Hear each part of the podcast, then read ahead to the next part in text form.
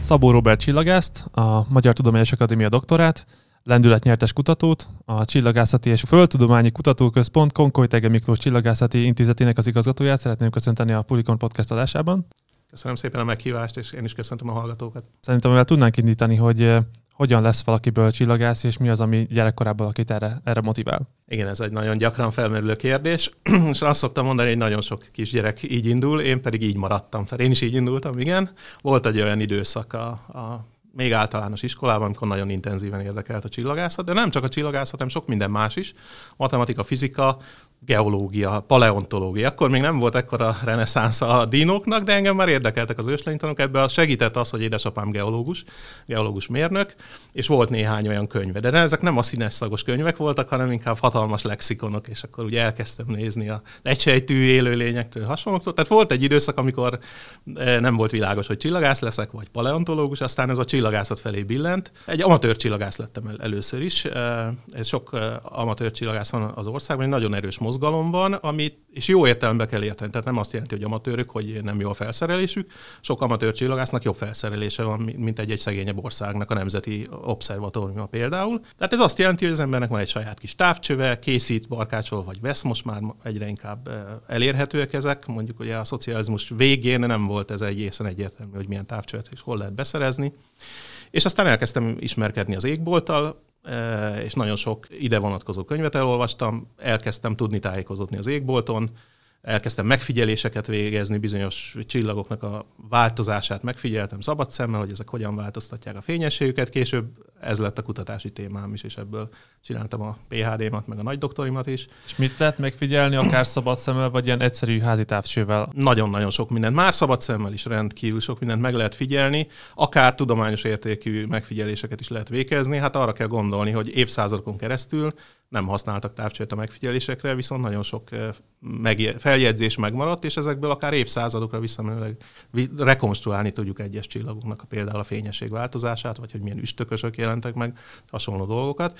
Tehát ha valaki elkezd ismerkedni a, a csillagos éggel, és kimegy egy nagyon szép nyári éjszakán fényszennyezéstől távoli helyekre, akkor egy eh, nagyon izgalmas dolog tárul a szem elé, olyan, amit esetleg nem is gondolt, hogy, hogy ennyi mindent lehet látni az égbolton szinte el lehet veszni a csillagokban. Tehát még az is lehet, hogy jó egy kicsit fényszennyezett város égen ismerkedni a csillagképekkel, és akkor a fényesebbeket már felismeri az ember. Ha egy nagyon sötét helyre kerül, én magam is többször voltam ilyen helyzetben, hogy egyszerűen nagyon nehéz volt tájékozódni, amikor több ezer csillagot lát az ember, nincsen hold, nincsenek szem, szemünkbe sütő fények, lámpák fényei, akkor, akkor el lehet veszni az égbolton. A halvány csillagok is annyira szépen látszanak. Nem is szólva a tejútról, ugye a galaxisról, hogyha az ember egy picit ezen elkezd gondolkodni, hogy egy galaxisban élünk, és felnézünk az égbolton, és kiderül, hogy tényleg látjuk, hogy itt, itt terül el a tejút több száz milliárd csillagával. Netán esetleg valaki a déli égre eljut, déli kontinensekre, és ott felnéz az égre, ahol ugye más a csillagos égbolt, és mondjuk a galaxisnak a középpontja is látszik az égen, akkor ez azt hiszem egy életre meghatározó élmény.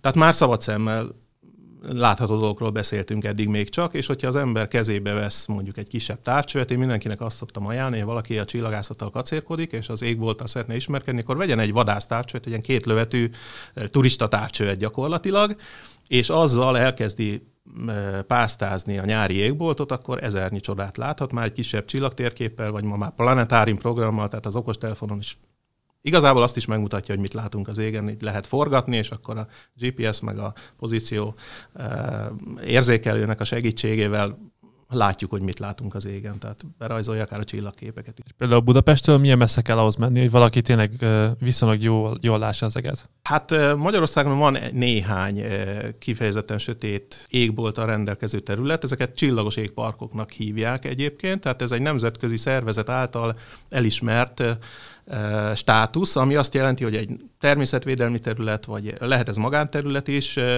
bizonyos feltételeknek meg kell felelni, nem lehetnek közvetlen fényforrások, illetve a, a közvilágítást is úgy kell megtervezni, hogy ott lehetőleg minél kevesebb fény szóródjon szerte szét. Ugye ez nagyon szorosan összekapcsolódik egyébként környezetvédelmi és energia takarékossági problémákkal is. Hát elég, ha csak arra gondolunk, hogy egy ilyen gömblámpát elképzelünk, akkor a fénynek a fele az a világűrbe kijut, teljesen fölöslegesen világítjuk meg. Tegyünk bele egy fele akkor a fogyasztású izzót, és tervezzük meg úgy, hogy mondjuk egy tükörrel vagy valamilyen lemezzel letakarjuk, és csak lefelé világítunk. Tehát ezek ilyen nagyon praktikus kérdések, a csillagászokat meg zavarják, meg az amatőröket is, illetve a laikusokat. Tehát van néhány ilyen, főleg persze hegyvidéken fordulnak ezek elő, vagy dombságom, zselici dombságom volt az első csillagos égpark Magyarországon, a Hortobányon is van ilyen bükkben. Nekünk a, a, a Csillagászati Intézetnek Piszkéstetőn, Gajatető mellett a Mátrában van egy telephelyünk, egy obszervatóriumunk, ahol Magyarország legnagyobb távcsövei dolgoznak. Tehát néhány helyen lehet, igenis. Akár az Alföldön is valójában, de általában ugyan az a az a tapasztalat, hogy magas hegyvidékre szeretnek obszervatóriumokat telepíteni, ahol már kilógunk a földi pára rétegből, meg a, fény, a, a légszennyezésnek is egy, egy része az, az alattunk marad. Magyarországon nincsenek ilyen nagyon nagy hegyek, ugye 1000 méter körül, de, de a Bükkben, Mátrában, akár a Bakonyban is vannak sötét helyű egek, ahova ki lehet települni. És milyen út vezet ahhoz, hogy valaki végül tényleg csillagász lesz?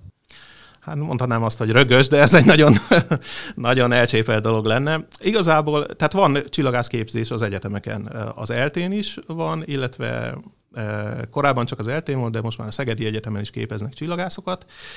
És hát matematika és fizika az elengedhetetlen. Tehát aki ebben gondolkodik, és valóban csillagász szeretne lenni, annak a matematikával, fizikával nagyon erős tehát jónak kell lenni belőle. Én magam például versenyeken vettem részt, tanulmányi verseken már általános iskolában, középiskolában, meg kimondottan erre készültem, olyannyira, hogy a tanáraim tudták is rólam, hogy engem ez érdekel, és amikor oda jutottunk fizikában, vagy földrajzból volt talán egy néhány csillagászati óra, akkor is ugyanolyan kevés volt, mint manapság.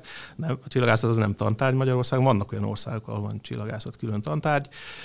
Akkor megkértek engem, amikor oda jutottunk a tananyagba, és én tartottam meg az órát, ezzel mindenki jól járt egyébként. Én, én is nagyon élveztem, a diáktársaim szemében is nőttem, és ők is élvezték, és a tanárnak se kellett annyit készülnie talán az órára. Úgyhogy ez, ez mindig bejött.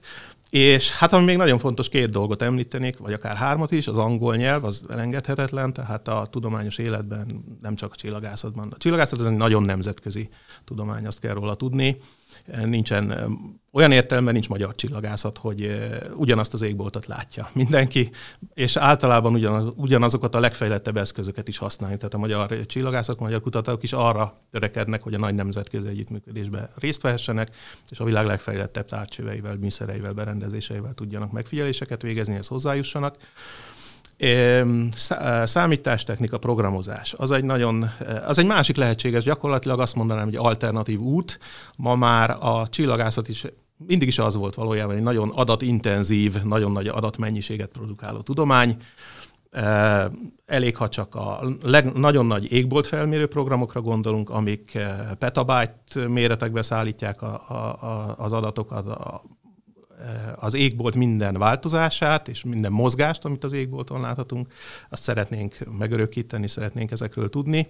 Illetve vannak olyan hatalmas szimulációk, amik mondjuk az egész univerzumnak a keletkezését, fejlődését modellezik, borzasztó sok számításigénye van ezeknek és tehát aki jól tud programozni, innen indultunk, és szereti az informatikát, annak is lehet akár egyenes útja a csillagászatban kutatásban, még ha mondjuk esetleg nem is kutatóként végez, tehát nem csillagászként, hanem mondjuk programozó, vagy programtervező matematikusként, vagy, vagy programozóként mi is előfordult, hogy nem csillagászokat kerestünk egy-egy projekthez, hanem programozókat. Egy projektet említenék, a Rubin Observatórium, ami Csillébe fog épülni amerikai kezdeményezésre, egy 8 méteres átmérőjű nagy távcső, ami körül pásztázza az egész Csilléből látható égboltot három nap alatt, nagy-nagy mélységben, és minden változást látni fog. Tehát az összes földet esetleg veszélyeztető vagy földhöz közel jövő kisbolygót, a nagyon távoli galaxisokat is, nagyon sok csillagot, és minden változást, hogyha egy csillag felrobban például, vagy valamilyen kitörést produkál, vagy elhalványodik ne talántán, akkor ez mind-mind-mind rajta lesz. Ez egy színes mozi tulajdonképpen, egy, így mondjuk, hogy három naponként körbe fényképezi az eget, több színben egyébként, több hullámos tartományban, hat sávban, és itt egy, ebben Magyarország is részt vesz, egyre erősebben szeretnénk minél több kutatót bevonni ebbe, és itt kimondottan valamit ajánlani kellett, úgy működik ez a dolog, és mi programozást ajánlottunk nagyon sok országhoz képest, és e, ennek fejében pedig az adatokhoz hozzá fogunk jutni, és kutatásokat végezhetünk ezzel a, ezzel a kiváló eszközzel, ami Csillébe fog települni. Már épül, és majdnem kész is van, a vírus helyzet egy picit eltolta ezt is. 2023. októberében fog indulni egy tíz éves égbolt felmérő program a tervek szerint. Wow. Tehát a számítástechnika, a programozás nagyon fontos, és még egy dolgot említenék, ezek, ez a mérnöki tevékenység, tehát ha valaki műszerépítésben érdeklik az elektronikai cuccok, szeret bütykölni, akár egy mérnöki diplomával rendelkezik, akkor számára is vannak ajánlataink vagy lehetőségeink, mert a csillagászat az egy nagyon az egy high-tech tudomány igazából, tehát a leges legfejlettebb eszközöket használjuk mindig. Műszereket tervezünk akár földi távcsőkre, akár hazai eszközeinkre, akár pedig az Európai Ügynökség keretein belül, vagy más együttműködésben műholdakra, űrtávcsövekre. Egyébként az intézetünknek egy saját kis CubeSetje is van, amit GRB alfának neveznek, és márciusban indult útjára sok más CubeSettel együtt. Ezt kimondottan nagy energiájú asztrofizikai folyamatoknak a megfigyelésére terveztük. Egy prototípus, de kiválóan működik már még azóta is. Úgyhogy, úgyhogy ezek, matematika, fizika, angol nyelv, informatika és mérnöki tudományok, ez, ez így együtt, ez egy olyan portfólió, amiből ha választ valaki, és valamiben erős, akkor, akkor a csillagászatban is meg fogja állni a helyét. Rengeteg kérdés felmerült már csak ezzel kapcsolatban is bennem, de amit szerintem érdemes lenne már az elején tisztázni, hogy egy, egy csillagászatnak, mert szerintem a legtöbb ember nem tudja, hogy ennek rengeteg haszna van a hétköznapi életben és az emberek számára. Hogy egy párat meg tudnánk ebből említeni, hogy ez, ez miért fontos, vagy miért tud érdekes lenni. Abszolút. Tehát ez mindig rend, rendszeresen felmerülő kérdés, és ezt nekünk mindig meg kell válaszolnunk. Nyilván, mert hiszen eh, mi nem egy eh, profitorientált cég vagyunk, mi adófizetői pénzből tartjuk fent ezeket a kutatásokat. Ugye ez a csillagászati intézet, amiről beszéltünk, a CF CFK, Konkolitege Miklósról elnevezett csillagászati intézete, ez is a, a, ugye ez a gyakorlatilag úgy is mondhatjuk, hogy a, az ország nemzeti obszervatóriuma igazából mi tömörítjük a, a Magyarországon dolgozó csillagászoknak a mondjuk kétharmadát, és aztán még van néhány egyetemen kisebb tanszékek vannak, kisebb-nagyobb tanszékek, erősebb csoportok is vannak, de gyakorlatilag ez, ez így működik, tehát közpénzből, közpénzből beszélünk. És igen, hát a csillagászatnak van haszna, nagyon, hát vannak közismert példák is, vagy esetleg nem is gondol mindenki arra. Hát például az, hogy GPS-t használunk, és nagyon pontosan eltalálunk A-ból B-be méter pontossággal. Ez azért nem eh, triviális teljesen, nem, nem magától értetődő, eh, hiszen ugye ez egész úgy indult, hogy eh, évszázadokon keresztül még távcsöves megfigyelések se voltak, és az egész asztrofizika gyakorlatilag a 19. század, 19. század előtt arról szólt, hogy irányokat mértünk, meg pozíciókat nem volt még szó arról, hogy milyen uh, forró egy csillagnak a felszíne, miből áll. Ilyen kérdéseket nem lehetett megválaszolni, gondolkodni lehetett rajta persze, de, de adekvát válaszok sem születtek. Pozíciómérés volt, és uh, a bolygók mozgását méregettük, és e, ettől lett nagy Tycho Brahe, meg Kepler, meg, meg Newton, majd megmagyarázta, hogy ezek hogyan működnek. Uh, de az, hogy megértettük a bolygóknak a mozgását, az égi mechanikát, az tette lehetővé egyrészt az űrhajózást, hogy ugye mi is építsünk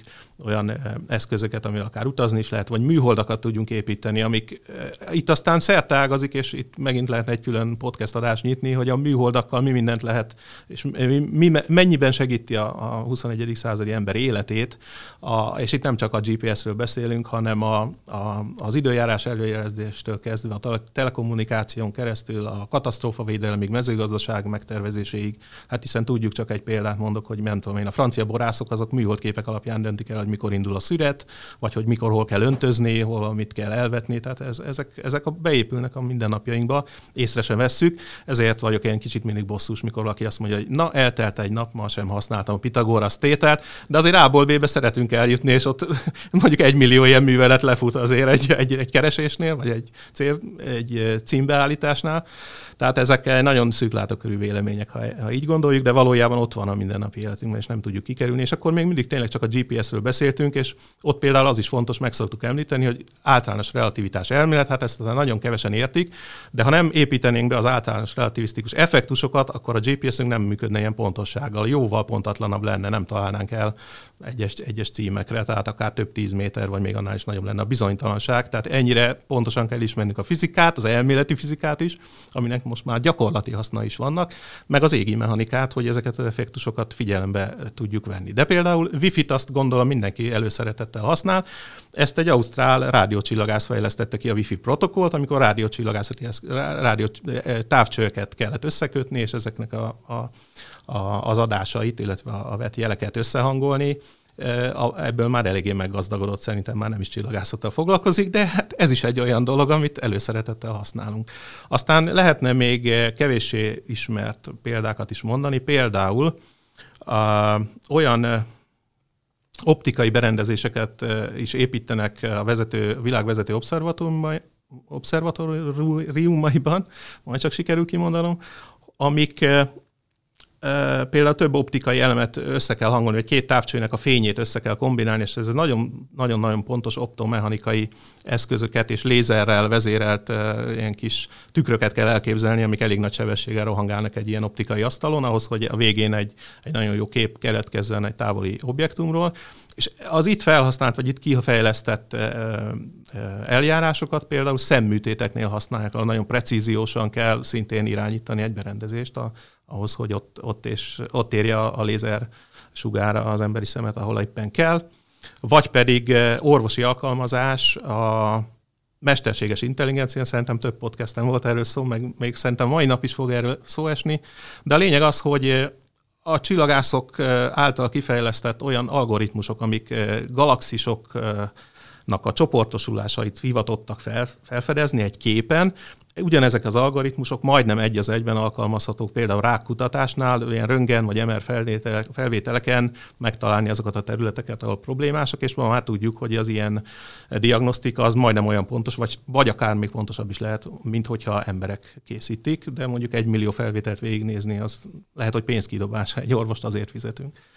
Tehát ezek a példák mutatják, hogy egyre inkább összefonódik ez a mesterséges intelligencia, a számítógép, eh, tudomány, a mérnöki tudományok és a csillagászat sem maradt ki ebből. Tehát korábban is volt igazából haszna, meg most is van haszna. Régebben is volt haszna, volt, amikor olyan haszna volt, közvetett haszna, hogy mondjuk az uralkodók megrendelték, hogy a horoszkópját készítse el egy csillagász, akkor még ugye ezek, ezek nem váltak el ezek a dolgok, még 400 évvel ezelőtt. Kepler is ebből élt, és közben pedig dolgozott ilyen mellékprojekteken, hogy a bolygók mozgását kikutatta, meg felismerte valamiből élni kellett akkor is, és akkor ez volt Tényleg? A és a horoszkópnak tehát bármi alapja? Semmilyen alapja nincsen, azt, azt kell, hogy mondjam.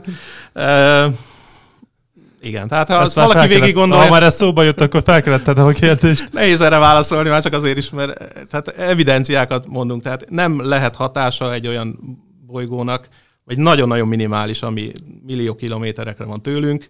Meg bennem még felmerült, hogy az asztrofizika, ami, amikor tényleg a, a univerzumnak a, a a létrejöttét figyeljük meg, amikor figyeljük a sötét energiát, vagy sötét tömeget, az, annak van-e bármi olyan már most kimutatható, hát fogalmazunk hogy haszna, amit, amit az emberek is tényleg meg tudnak figyelni, mert ez, ez, ez tényleg ez már tényleg nagyon, nagyon, nagyon jó táv, úgymond távolba mutat. Nem biztos, hogy van közvetett haszna, vagy közvetlen haszna, de közvetett mindenképpen van, mert például amikor a sötét anyagot kutatjuk, ugye arról van szó, hogy a, ami, amit látunk az univerzumban, csillagok, bolygók formájában, galaxisok formájában látható anyag, ez nem magyarázza meg az égi testnek a mozgását, tehát fel kell tételeznünk, hogy tömegszerű tehát tömeggel rendelkező anyag valamilyen formában jóval nagyobb mennyiségben van jelen a környezetünkben, például a mi saját galaxisunkban is egészen máshogy mozognak a csillagok. Muszáj feltételezni, hogy van jóval nagyobb tömeg létezik a mi galaxisunk környezetében, mint, és ez, ez befolyásolja a csillagok mozgását, mint amit látunk.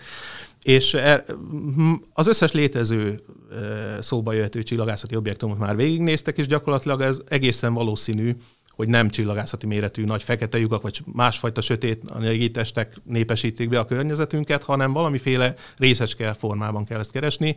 Nagyon érdekes kísérletek vannak arra a csillagászati megfigyeléseket, hogy hogyan lehet kizárni ezeket, hogy ezek nem, nem neutroncsillagok, nem nagy tömegű bolygók, nem fekete lyukak, ezeket mind szépen ki lehetett zárni. Vannak olyan megfigyelések, amik ezeknek a jelenlétét ki tudnánk mutatni, és ilyen felső korlátokat lehet mondani, de gyakorlatilag mi már átpasszoltuk a labdát a részecske fizikusoknak a térfelére, tehát ez az egyetlen remény most jelenleg, hogy megtaláljunk valamiféle tömeggel rendelkező részecskét, amire, eddig nem gondoltunk. Na de ezeknek a kimutatásához viszont olyan detektorokat építenek egyre másra, amik, amik megint csak technológiai topot jelentenek, a csúcs technológiát jelentik, és erről nehéz megmondani, hogy mikor fogjuk alkalmazni, de mint ahogy a Wi-Fi, Wi-Fi-t is néhány évtizede még elképzelhetetlen lett volna, vagy az internetet, ez bár, bármikor le, találhatunk egy olyan technológiát, amit, amit aztán később akár a mindennapi életben használunk. Hát nem tudom, még egy példát mondhattam volna az előző kérdésre is, hogy azok a félvezető detektorok, amik mondjuk fényre érzékenyek, és mindenkinek a mobiltelefonjában ott vannak ezek a kis CCD csipek.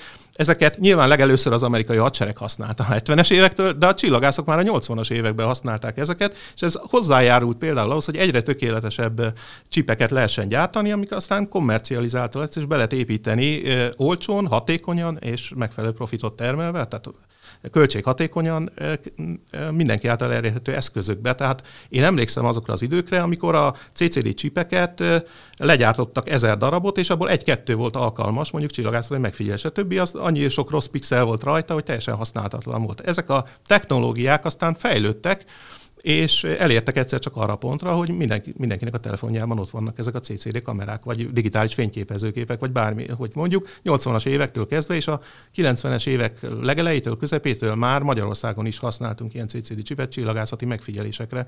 Tehát ez is hajtja a technológiát, tehát ilyen szinte kézzelfogható dolgokra kell gondolni, hogy lehet, hogy most a sötét anyagot kutatjuk, egy teljesen exotikus, azt mondanák, hogy elborult elme, hát kit érdekel. Na igen, de aztán meg lehet, hogy tíz év múlva szeretnék egy olyan technológia alkalmazást alkalmazni, használni, ami könnyebbé teszi az életemet. Tehát ezek, ezek, ezeknek az időskálája is meglehetősen lerövidült, és akkor még az űrhajózásból vett jól ismert példákat is lehetne itt mondani, a teflont, meg, meg egyéb dolgokat.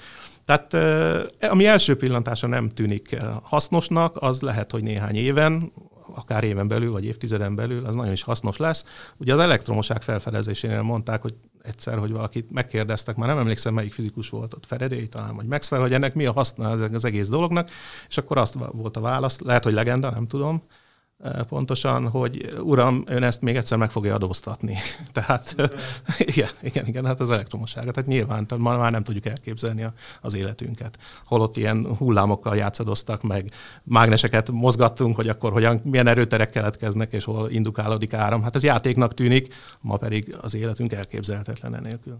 Igen, meg számomra a legmegdöbbentőbb az volt benne, hogy földi körülmények között nem is igazán tudtuk eddig megfigyelni a sötét anyagoknak, vagy sötét energiáknak a létezését, hanem, hanem inkább nem, csak... ehhez kozmikus távlatokat kell nézni. Így van, tehát a, a másik, a sötét energia, amiről nem is beszéltem, az pedig tényleg kimondottan kozmológiai távolságon jelentkezik, és hát ez ennek sincs közvetlen, közvetett, közvetlen haszna nincsen a mai életünkre, viszont ott van a lehetőség, hogy valami újat felfedezünk, ami esetleg alapjaiban megváltoztatja azt, hogy mit gondolunk a, a világunkra, és milyen kölcsönhatások építik fel. Ez, ez azért érdekes dolog.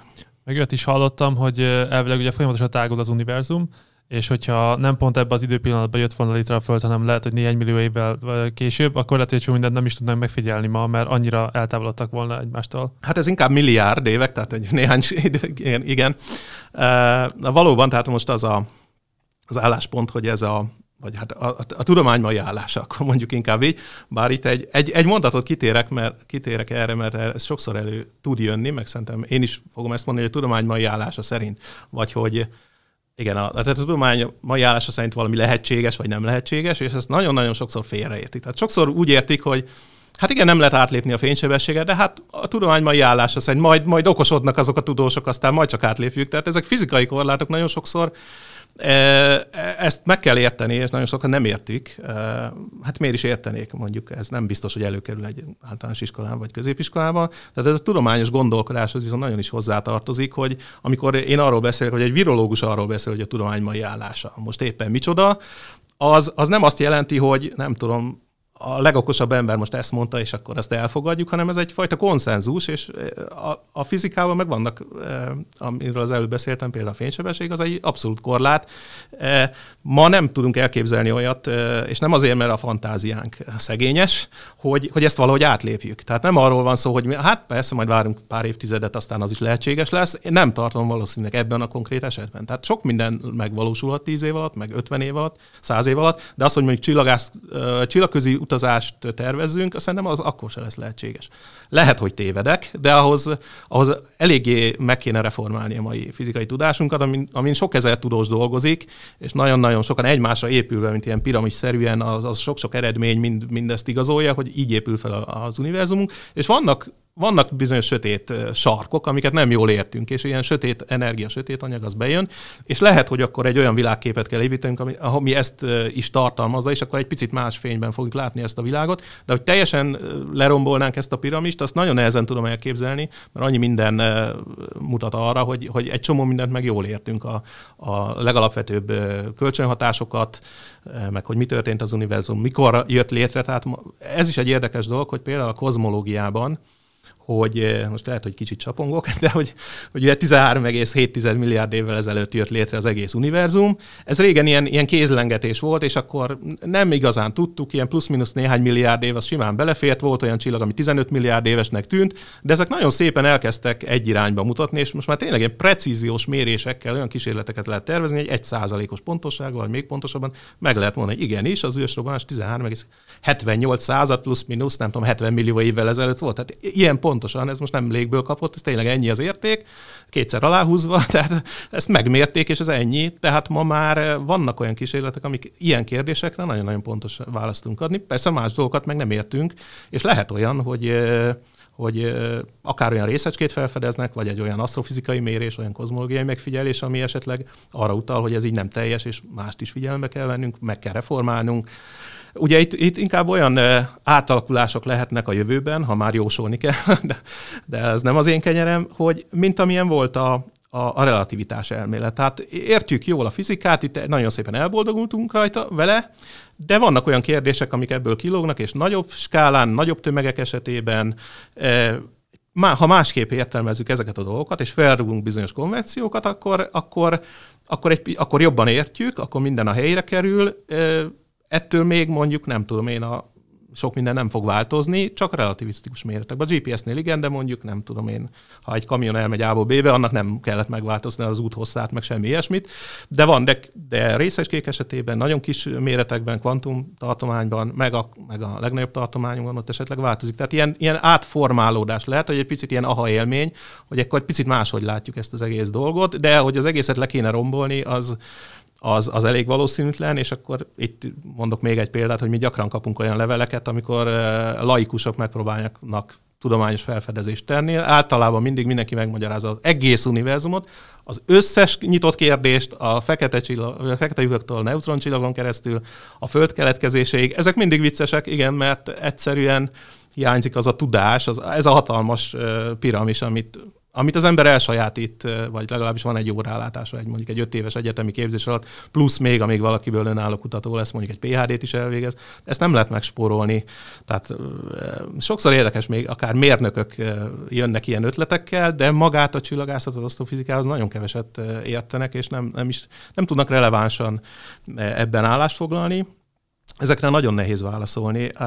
És itt, itt jön még a képbe egy olyan kérdés, ami szintén érdekes, ha már ismeretterjesztésről, meg tudományos gondolkodásról beszélünk, hogy nagyon sokszor azért nehéz, azért beszélünk el egymásról, ezt már nagyon sokan megállapították, hogy nem lehet meggyőzni valakit, aki, aki ebben vagy abban az áltudományban hisz, de, ne, de én egy alapvető problémát látok, hogy elbeszélünk egymás mellett, és azért beszélünk el egymás mellett, mert nem ugyanazokat a, ugyanazokon a szavakon, de nem ugyanazokat a fogalmakat értjük. Egy tipikus példa, amikor rezgésekről, meg hullámokról beszélünk, hogy az ezotériában is van, ez a good vibes, vagy nem is tudom, tehát ez a, a hangulat, a, a ott ezt értik alatta, egy fizikus meg elektromágnes hullámokról, hullámoszról, frekvenciáról, ilyesmikről beszél, és a kettőt nem lehet összepasszítani, akárhogy is nézzük, főleg akkor, ha valaki nem érti, hogy én, mi az, hogy amplitúdó, mi az, hogy, hogy eh, hullámszám, mi az, hogy nem tudom én, eh, frekvencia, vagy eh, mikrohertz, vagy nem tudom, terahertz, vagy akármi, amit, amiről beszélünk. Tehát ugyanazt a szót használjuk, és ők, ők vígan mondjuk egy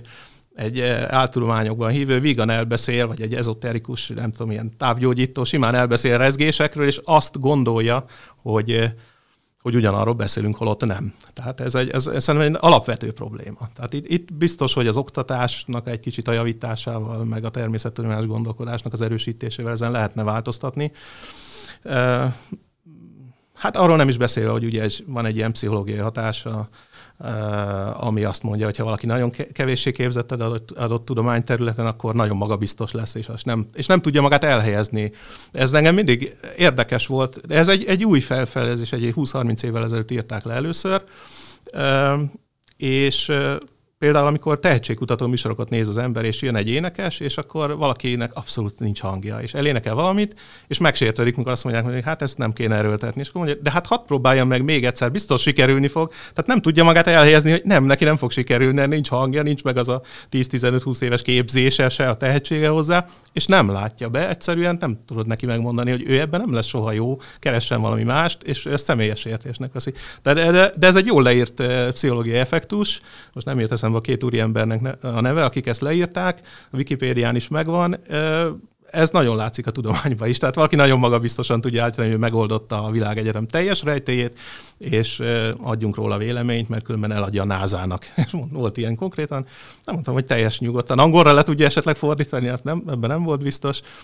A másik vicces dolog, ha már itt tartunk, és vicces sztorikról beszélünk, hogy elküld, hogy felhívott egy illető, hogy de ez már sok éve volt, évtizede is talán, hogy hogy hát neki is van egy ilyen világmegváltó elmélete, és akkor mondjuk róla véleményt. Hát mondom, jó, küldje el. De hát ő nem küldi el, mert én el fogom lopni, meg nem bízik bennünk. De azért mondjuk véleményt. Mondom, akkor hogyan? Mégis hogyan? Ez, ezt a, nem, nem tudtuk feloldani ezt az elmondást. Tehát így nehéz azért, azt kell, hogy mondjam. A tudomány az, az ennél sokkal nyíltabb, tehát uh, gyakorlatilag minden eredmény elérhető, vagy előbb-utóbb az lesz, le, le lehet tölteni a publikáció formájában. Az egy más kérdés, hogy ki az, aki ezt meg is tudja érteni, meg tudja emészteni, és fel tudja dolgozni, és, és meg tudja érteni, hogy, hogy éppen mi van benne. Ez még a szakembereknek is nehéz, már csak a puszta tömege miatt, vagy a száma miatt, mert naponta annyi publikáció jelenik meg, amit az ember a saját szakterületét is nagyon nehezen, nagyon szűk területet is nagyon nehezen tud követni. Egyszerűen, ha mindent elolvasnék, akkor semmi más nem csinálnék, lehet, hogy nem is lenne elég a 24 óra. Meg én, amit még észrevettem, hogy a tudományos emberek próbálnak nagyon pontosan fogalmazni. Tehát egy mérnök ember, ő tényleg, ő nem mondja, hogy 100 százalék. Nekem konkrétan belénverték, hogy nincs egy 10 kiló, hanem 10 kiló plusz-minusz valahány gram. És amikor egy átlagember az azt mondja, hogy oké, okay, akkor mondjuk meg, hogy az A vagy B, és akkor, és akkor amikor azt mondja, hogy hát nagy valószínűség 99,9% akkor azt mondja, hogy hát akkor ebben te nem vagy biztos. És akkor azt mondja, hogy akkor ez nem is úgy van, és akkor az egész próbál lesöpölni. És számomra ez volt az egyik legmegdöbbentőbb dolog, hogy itt igazából nem, valószínűleg erre mondjuk egy politikus már simán azt mondta volna a 60% ról hogy az 1000% hogy úgy van, de egy mérnök embertől ezt nem lehet elvárni.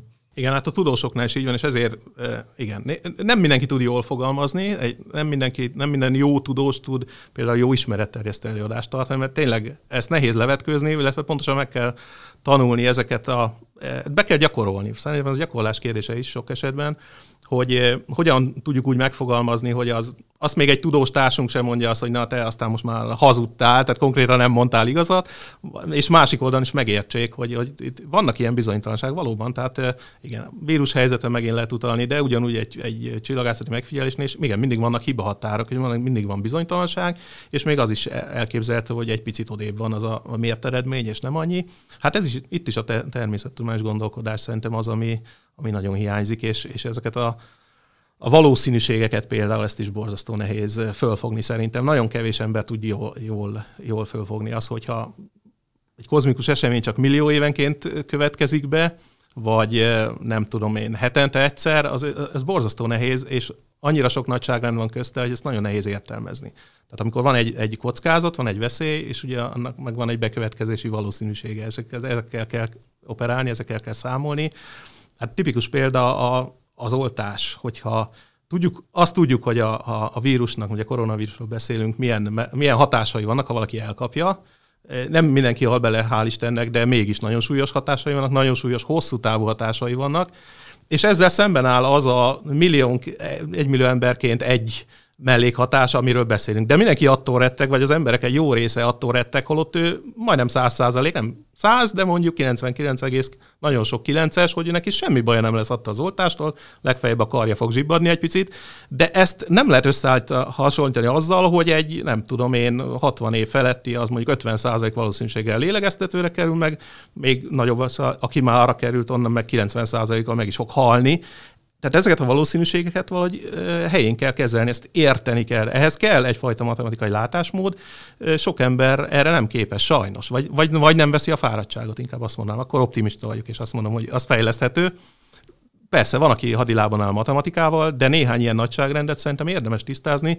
Szerintem az embernek a saját gazdasági helyzete, pénzügyi helyzete is fog ettől változni, mert ha ezekkel a számokkal egy picit megismerkedik, valószínűségekkel, akkor, akkor szerintem könnyebben elboldogul az életben.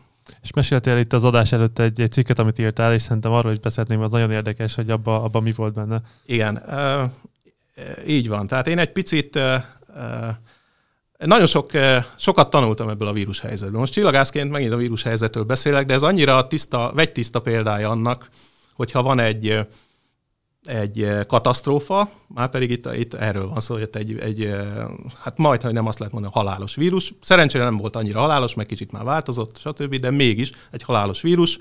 Még jó, hogy nem 80-90 százaléka meghalt meg azoknak, akik elkapták, de ez nagyon hasonlít ahhoz, hogy tudom, van egy kozmikus katasztrófa, és jön egy kisbolygó, most nem jön, leszögezem itt most, nem tudunk olyan égitestről, folyamatosan figyeljük, nagyon sok pénz megy abba. A mi e, intézetünknek is van egy ilyen programja, hogy a Földhöz közel kerülő kisbolygókat figyeli, Ezeket a, a NASA-nak is célja, hogy a, a legnagyobbakat lehetőleg teljes mértékben ismerik az összeset, aminek valaha is a Föld közelébe tud kerülni. Nincs most olyan, ami a Földet veszélyeztetni, hál' Istennek.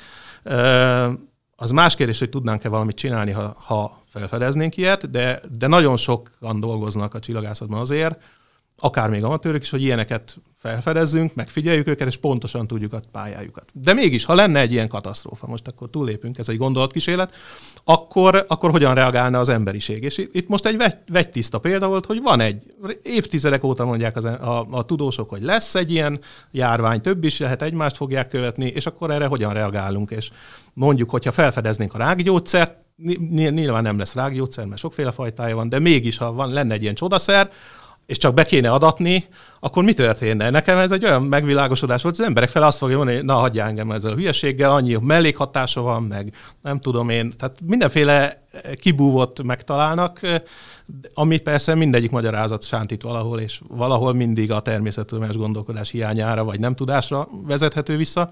Na és a lényeg az, hogy én, én ezt nagyon igen, tehát ezt nehezen viseltem, hogy arról nem is beszélve, hogy itt nem, nem, a rák, nem rákgyógyszerről van olyan szempontból szó, sokan elmondták már, hogy itt másokért is felelősek vagyunk. Ez egy ragályos betegség, tetszik, nem tetszik, terjesztjük. Tehát az, hogy velem mi történik, az az én dolgom valóban. De hogy megfertőzök más embereket, itt, itt komoly szavakat is lehetne használni, hogy ez milyen fajta büntetőjogi felelősség, hogy megelőzhettem volna, de nem tettem. Ahhoz képest szerintem lazán kezeli az állam is, de máshol is, tehát nem Magyarországról beszélek, mindenhol a világ sehol sem merték kötelezővé tenni az oltást például. Én simán megléptem, én egy ilyen radikális ember, én nem lennék jó politikus. Én, én súlyosabb, tehát ezen a téren súlyosabb intézkedéseket hoztam, de ez, ez az én személyes véleményem. Tehát, de tényleg, és ezen ezen felháborodva írtam egy ilyen kis rövid szösszenetet, először a Facebookra, aztán a, a Magyar Csillagászati Egyesület Meteor című lapjában le is hozták egy néhány oldal, ami arról szól, hogy, hogy áttettem, átültettem ezt az egészet egy kozmikus katasztrófával, vagy hát mi lenne, ha felfedeznének egy kisbolygót, vagy égitestet, ami éppen a Földet veszélyezteti, és pontosan lehet tudni, hogy mikor és mi fog történni, de nem lehet megmenteni a Földet, és mondjuk egy, viszont az a lehetőség fennállna, hogy óvóhelyekre, föld alá épített alagutakba, vagy óvóhelyekre szépen be lehetne költöztetni az egész emberiséget. Most a logisztikától eltekintünk, de mondjuk ezt meg lehet valósítani, és akkor is, és, és pontosan párhuzamba állítottam, hogy nem lenne kötelező oda bevenni, és akkor én azt feltételezném, hogy oda is az embereknek egy jó része, különböző megfontolásokból nem menne be, nem hinné el, összeesküvés elméletnek hinné, hazugságnak hinné, csak a kormányok meg a háttérhatalmaknak a, a, a mesterkedését látná benne, stb. stb. stb. Ezeket szépen kifejtettem, és nem tudom, nem mindenkinek tetszett ez az írás, kaptam nagyon sok pozitív visszajelzést kaptam, egy pár negatívat is, de én azt gondolom, hogy elgondolkoztató sok szempontból. De, de engem, mint tudós, nagyon elgondolkoztatott ez a vírushelyzet. Volt is időm gondolkodni, mert mi is home voltunk, legtöbbször sokkal többet aludtam, mint valaha. Én, én ezt kimondottam, élveztem, picit ilyen magamnak való bezárkozó tudós vagyok, de azért azt el kell mondanom, mint igazgatóként meg különösen látom, hogy vannak, akik megtátosodtak, és megírták az összes cikket, amit valaha nem volt idejük, vagy mondjuk két órát vonatoznak naponta, kétszer-kettőt oda-vissza, és emiatt éppen azt nem írták meg, de vannak, akik nagyon szenvedtek, főleg kisgyerekkel, otthonoktatással, stb. Az is egy fontos tanulság, hogy különbözőek vagyunk, különbözően reagáltunk erre, erre a helyzetre. A következő, szerintem, amiben belemehetnénk, az a egyik kutatási projekted, amiben részese voltál, az még a pulzáció elmélet, hogy az, az miről szól? Igen, ez egy érdekes dolog. Említettem már, hogy vannak olyan csillagok, amik változtatják a fényességüt. Ez különböző okokból lehet. Hát vannak például kettős csillagok, ugye, ugye a bolygók is keringenek a nap körül, az is előfordul, a mi napunk nem ilyen, de hogy van egy csillagkísérés, és akkor két csillag kering a közös középpont körül. Már én is eleve rosszul mondtam, itt is pontosítani, ha már pontosságról beszélünk. Mindig azt mondjuk, hogy a bolygók keringenek a csillag körül. Nem igaz. A bolygók is az egész naprendszer tömegközéppontja körül keringenek. És például maga a nap is nagyon-nagyon picit énbolyog, ahogy a bolygók rángatják ezt, de maga az egész te, ö, naprendszernek a tömegközéppontja az benn van a napnak a belsejében, tehát a napnak csak egy nagyon pici mozgása van. Ez egyébként felhasználható arra ez a pici mozgás távoli csillag esetében, hogy bolygókat fedezzünk fel körül, hogy valami periódikusan rángatja azt a csillagát, tehát magától nem csinálna ezt. De hogyha van ott egy sötét, vagy láthatatlan, vagy nagyon távoli szikladarab, egy bolygó, akkor ez meg tudja ezt csinálni, és mi föl tudjuk fedezni. Tehát most visszatérve, akkor igen, tehát a, ez az egyik lehetőség, hogy mondjuk két csillag kering egymás körül, és időnként elfedik a fényüket. Ez egy ilyen geometria ok igazából. De vannak olyan csillagok, amik picit instabilak, olyan fejlődési állapotban vannak, kitágulnak, összehúzódnak, mint egy ilyen léggömb. Arra lehet gondolni, fújok bele egy kis levegőt, akkor kitágul, aztán leeresztem, és ezt periódikusan csinálja. És ez nagyon jó arra, hogy ezeknek a csillagoknál például ezt a jelenséget ki tudjuk használni arra, hogy távolságot tudjunk velük mérni. A távolságmérés az egy nagyon akut probléma, egy nagyon nehéz kérdés a csillagászatban. Hogyan mondom meg, ott van egy fénypont.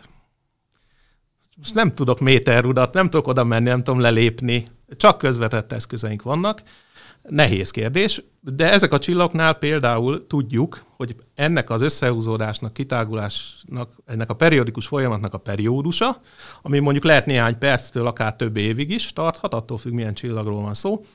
Ennek a periódusa az összefüggésben van a csillagnak a, az össz energia kibocsátása. Vagyis azzal, hogy milyen fényes lenne egy távolságban, ezt abszolút fényességnek nevezzük, hogy egy adott távolságban milyen fényes.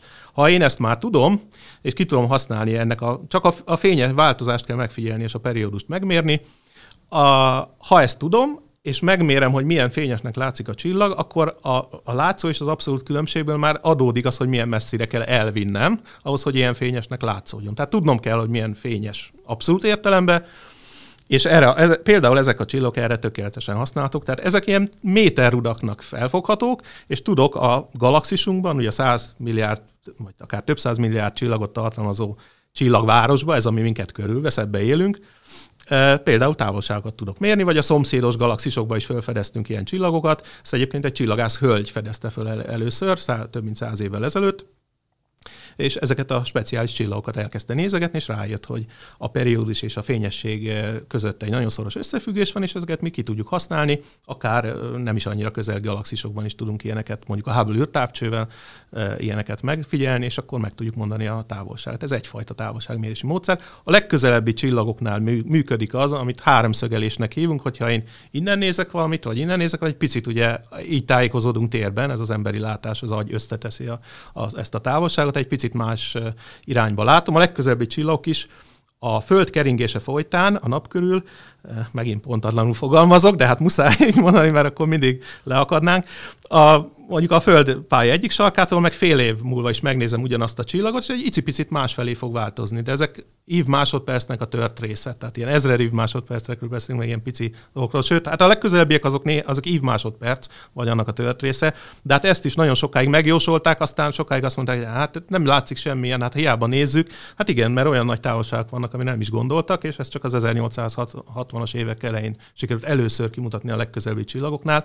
Ma meg van egy olyan európai űrügynökség által felbocsátott szondánk, amit Gájának hívnak, 2013-ban bocsátottak fel, 2 milliárd csillagra elvégezte ezt a mérést itt. És ez még mindig csak a lokális környezetünk igazából, ami a galaxisunk 100 milliárd csillagából, 2 milliárdra nagyon-nagyon pontos pozíciónk és mozgásunk van, és, és a, leg, a közelebbiekre ez, ez távolságmérésre is tök jól használható, távolabbiaknál már nagy a hiba, és akkor ott, ott bizonytalan a dolog, de egymásra épülő módszerek vannak. Az egyik volt ez a, a, a periódikusan pulzáló csillagoknak a a módszere, ez meg a geometria módszer meg közelebbi objektumokra jó, és akkor egy csomó más is van, és egészen el tudunk jutni a legtávolabbi galaxisokig, hogy ott hogyan mérünk távolságot. Ez egy, ez egy nagyon izgalmas kérdés. Egy másik izgalmas kérdés például a csillagoknak a kora.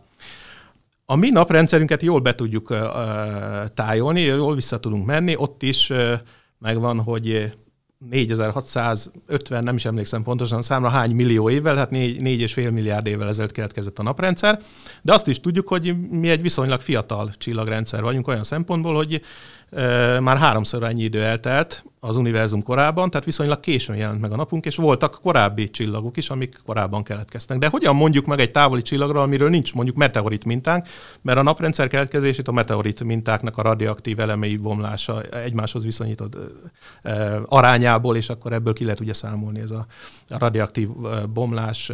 Nagyon pontosan meg lehet mondani, hogy mikor keletkezett a naprendszer, de ezt más naprendszerek nem tudjuk megtenni. Van egy csillagunk, hát mindenféle modelleket lehet építeni első körben, hogy most az a csillag hol tart éppen a fejlődése útján. Ugye hidrogént, a legtöbb csillag hidrogént éget el, és hélium keletkezik a magjában, ez az, ami évmilliárdokig képes az energiát termelni, ezt se tudtuk száz évvel ezelőtt, hogy ez pontosan hogy megy végbe, a kémiai égésre gondoltak, meg mindenféle másra. Ezek nagyon izgalmas, hogy hogyan épül fel az asztrofizika, ezt mind-mind hogyan értettük meg. De a lényeg az, hogy még visszatérve erre a kérdésre, hogy a pulzáció elmélet mire jó, meg a csillagnak a pulzálása, rezgése, az is elképzelhető, hogy nem ilyen szép szabályos, nagy amplitúdó, tehát nagy kitéréseket mutató ilyen, ilyen rezgéseket mutat ez a csillag, hanem sok-sok apró rezgést, és nagyon bonyolult lehet ezeknek a saját rezgései, úgy hívjuk, a, ezeknek a háromdimenziós gázgömböknek, amik, amiket a csillagokként ismerünk. Ugye mondjuk egy gitárhúrt, hogyha ez egy egydimenziós példa, azt kitérítünk, ennek nagyon jól ismerik a saját rezgéseit, meg hogy hol kell lefogni és milyen hangot fogunk adni. Ez egy egyszerű példa, vagy mondjuk egy dob, egy kifeszített membrán, ez már kétdimenziós, azon milyen ábrák jönnek létre, ha megütjük. Nagyon szép fizikai kísérleteket lehet erre, erre bemutatni. Szerintem az egyik legjobb. Én nagyon élveztem a, a kísérleti fizikai előadásokat az eltén, amikor ezeket tanultuk, ilyen vasreszelékkel vagy homokkal ki lehet szólni, megütjük a dobot, és akkor mindenféle érdekes rezgések létrejönnek. Hát ez a kétdimenziós változat, ami meg ilyen bonyolult szerkezetekkel foglalkozik, egy nagyon struktúrált, tehát egy iszonyatosan nagyon nagy különbséget mutatom mondjuk hőmérsékletben, meg nyomásban, meg, meg sűrűségben, egy csillag belseje, meg a külseje egy nagyon híg réteg, tehát ilyen borzasztó bonyolult, de mégis egy háromdimenziós gázgömb, és ennek is vannak saját rezgései, csak ezek sokkal bonyolultabbak, mint mondjuk egy húr, meg egy membrán. De a lényeg az, hogy ha ezeket vizsgáljuk, vannak olyan fizikai folyamatok, amik megrezgetik ezeket a csillagokat, és akár nagyon sok ezer különböző saját rezgésbe is tudnak rezegni. A mi napunk is ezt csinálja egyébként, ez nem közismert. Ugye az a helyzet, hogy a nap belsőben megtermelődik az energia, szépen elkezd sugárzással kijönni, majd a külső harmadában eh, blokkolódik, és nem tud tovább eh, kijönni az energia, ott konvektív mozgások fognak beindulni, amint mikor fölteszem a tea főzőt a gázra, és aztán elkezd ugye bugyborékolni, elkezd, elkezd a, a folyadék benne mindenféle érdekes mozgásokat végezni. Hát körülbelül ez megy végbe a csillagoknak egy jó részébe, egy nap külső harmadába is, és ez a konvektív mozgás, ez az állandó rezgés megteszi azt, hogy megrezgeti nekem a csillagot, és akkor a saját rezgéseibe elkezd rezegni. Az más kérdés, hogy napnál ezek aztán lecsengenek, megint, megint gerjesztődnek, megint lecsengenek, de ezt a sok rezgést ma már e, speciális eszközökkel meg tudjuk figyelni távoli csillagoknál is, és itt kapcsolódunk például a távoli bolygók felfedezéséhez, például a NASA-nak a Kepler űrtávcső, amivel én is nagyon sokat dolgoztam, és elsődleges feladata a bolygóknak a felfedezése volt, úgyhogy ha a csillag előtt elhalad egy bolygó, egy kis fekete pontoska kitakar egy százalékot, vagy egy ezreléket, vagy még kevesebb részt a csillag korongjából, de ezt periódikusan megteszi, akkor föl tudunk fedezni akár föld méretű bolygókat is, nem csak óriási Jupitereket. Úgy hallottam, hogy néhány évvel ezelőtt sikerült is találni olyat, ami nagyon hasonlít a, hogy a földi élethez hasonló elvileg előfordulatot. Igen, igen, igen, igen, vannak ilyenek, és több ezer exobolygót sikerült a Keplerrel felfedezni, de hogy befejezem ezt a másik gondolatot, ugyanezek a mérések, ehhez az kellett, hogy folyamatosan nagyon sok csillagot, akár több százezret, éveken keresztül megszakítás nélkül megfigyeljünk, mert mondjuk egy ilyen bolygó elhalad 6 óra, 8 óra, 10 óra a, a korongja előtt, és mondjuk évente egyszer, ha mondjuk a Földre gondolunk, tehát eh, muszáj folyamatosan nézni, nem lehet elmenni kávészünetre, vagy nem tudom én, eh, hétvégén kell nem megyünk be dolgozni, akkor az úgy nem jó. Tehát az űrtávcsőnek folyamatosan kell mérni, ez ráadásul nem is Föld körül keringet, hanem még, még annál is távolabb nap körüli pályára állt ez a távcső. De a lényeg az, hogy ez a nagyon-nagyon pontos fényességmérés úgy kell elképzelni, hogy, hogy a, a fényességmérés az annyira pontos volt, több nagyságrendel meghaladta az űrből, speciálisan erre tervezett távcső volt, azt, ami a Földről elérhető. Tehát mondjuk millió, milliómod résznyi változásokat ki lehetett mutatni a csillag fényességben. Ez egy teljesen új területet nyitott meg, ami korábban nem volt egyáltalán kutatható. Tehát olyan folyamatokat látunk a csillagnak a felszínén, ha ott megjelenik egy kis csillagfolt, ugye a napnak is vannak foltjai, egy 11 éves napfolt ciklus, mágneses foltokról van szó, amik megjelennek ciklikusan, de ezek csak mondjuk jellemzően egy milliómod részét fedik el a nap korongjának. Mi itt közelről látjuk a napon, de távoli csillagoknál ezeket nem lehetett közvetlenül látni, most már lehet azt a, a fényesség változást. Nem tudjuk felbontani ezzel a távcsővel a csillagkorongját, mi egy fénypontot látunk, de a fénynek a változása, tehát ha például a forog a csillag, és mondjuk, mint a mi napunk körülbelül 30 nap alatt, 27 nap alatt megkerüli tehát egyszer körbefordul, és van rajta egy folt, akkor az szépen lehet majd látni, hogy milyen fényváltozást okozza. Egyszer látjuk, egyszer nem látjuk, és el lehet képzelni. Tehát például ez a rész, és ez a nagyon font, nagyon pontos fényességmérés, ez lehetővé tette, hogy ezeket a nagyon pici rezgéseket, saját rezgéseket, amikről az előbb beszéltünk, megné, megtaláljuk és megmérjük, és analizáljuk, és ezek a rezgések viszont nagyon érdekesek, mert ezek ezek e, szoros kapcsolatban állnak a csillagnak a belső szerkezetével, a fizikai paramétereivel, tehát azzal, hogy mekkora ez a csillag. Most arra, arra kell gondolni, hogy ezek tulajdonképpen hanghullámok, amik keresztül haladnak a csillagon, és e, nyilván a, a hangsebesség az fog attól függni, hogy milyen közeg van, ott milyen a sűrűség, mekkora ez a csillag eleve, tehát egy nagy csillagot lassabban fog keresztül haladni egy ilyen hanghullám, a kisebb a csillagom, akkor, akkor gyorsabban.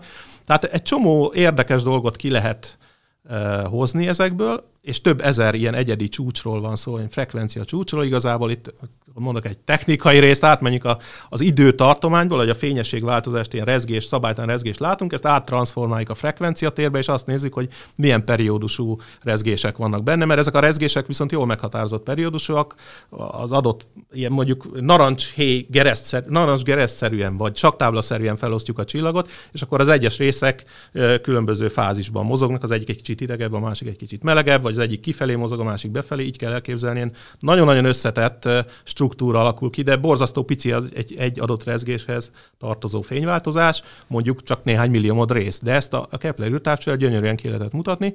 De a lényeg az, hogy egyrészt ezek a rezgések kapcsolatban állnak azzal, hogy a csillagnak mekkora a tömege, ezt is nehéz mérni egyébként, mekkora a mérete, ez is fontos, ez mondjuk amikor éppen bolygókat keresünk, nagyon fontos, mert a csillag korongja, meg a bolygó korongjának az átmérő arányát tudjuk mérni. Tehát a, a méret arányát. Ha a csillag méretét nagyon pontatlanul tudom, akkor a bolygóról nem fogom tudni eldönteni, hogy most egy földszerű bolygó, vagy egy Jupiter. Nagyon nagy lesz a bizonytalanság, ráadásul ugye mondjuk a sűrűségbe a, a sugárnak a harmadik hatványa szerepel, ez is ilyen elemi fizika, én még hatodik osztályban tanultam sűrűség, ró egy elő M per V, ott a térfogat kell, tehát ha a sugarat pontatlanul tudom, akkor a térfogadat már abszolút nem tudom, mint bármekkora lehet. De Ezekkel a mérésekkel például egy nagyságrendel lehetett a csillagok méretét is meghatározni, és ezáltal a bolygókét, tehát például a bolygókét, ha meg tudom mondani a tömegét, arra is van, pont ezzel a rezgéssel, amire korábban utaltam, az, az, az azzal összefüggés, hogy mekkora tömeg rángatja a csillagomat. Tehát van egy tömegem, a átvonulásból, ha olyan szerencsés vagyok, hogy jó irányból látom a csillagot, akkor meg tudom mondani a méretarányt, ahhoz a csillagot is pontosan kell tudnom, és a kettő Kettőből már tudok egy átlagsűrűséget. A Föld átlagsűrűsége, én fizika versenyekre jártam, ez mindig ott volt, hogy függény támlázatból benne van 5,5 g per köbcentiméter. És találtunk Tehát ez a két paraméter, amit csillagászati mérésekkel meg tudunk mondani, hogy távoli, sok ezer bolygóra, hogy mekkora tömege, mekkora mérete, megmondja nekem az átlag sűrűségét. És ha azt mondom, hogy ez az átlag sűrűség mondjuk 10 g per köbcentiméter, az azt jelenti, hogy az egy sziklás bolygó, az egy kőzet bolygó, egy erős nagy vasmagja van, és lehet modelleket felépíteni. Ez valószínűleg egy kőzet bolygó, Földhöz hasonló.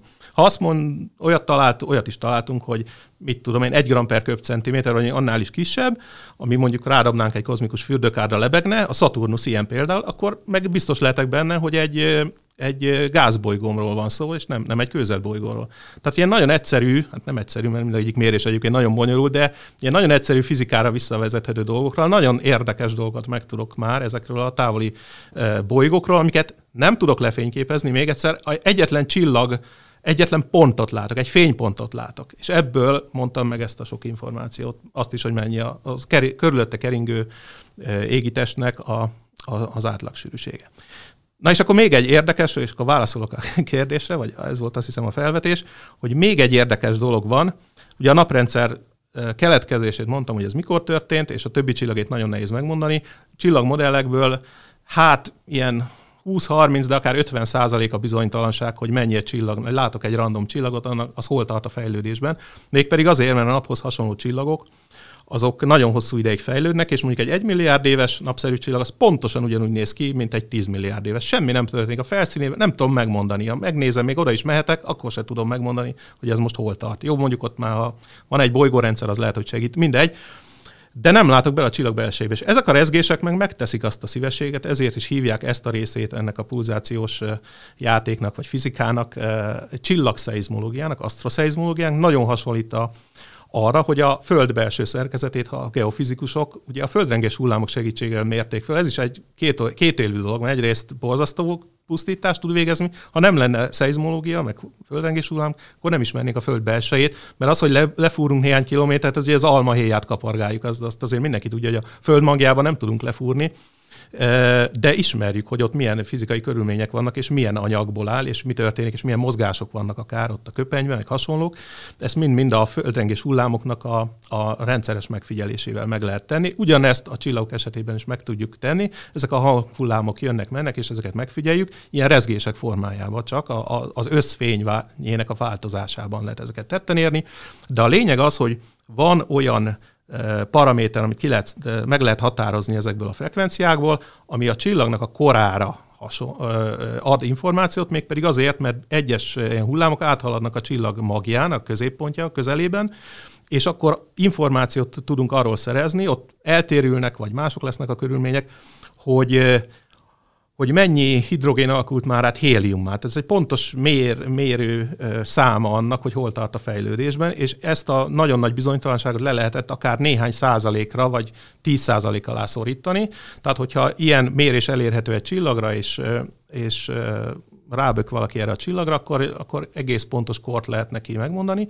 És nagyon izgalmas, például olyan bolygórendszert is felfedeztünk, ahol ennek a központi csillaga több mint kétszer olyan idős, mint a Föld, tehát akár már az 11 milliárd éves volt egész pontosan, plusz-minusz ott is van hibahatár, de, de egy milliárd évnél jóval kevesebb, tehát ilyen fél milliárd vagy ilyesmi.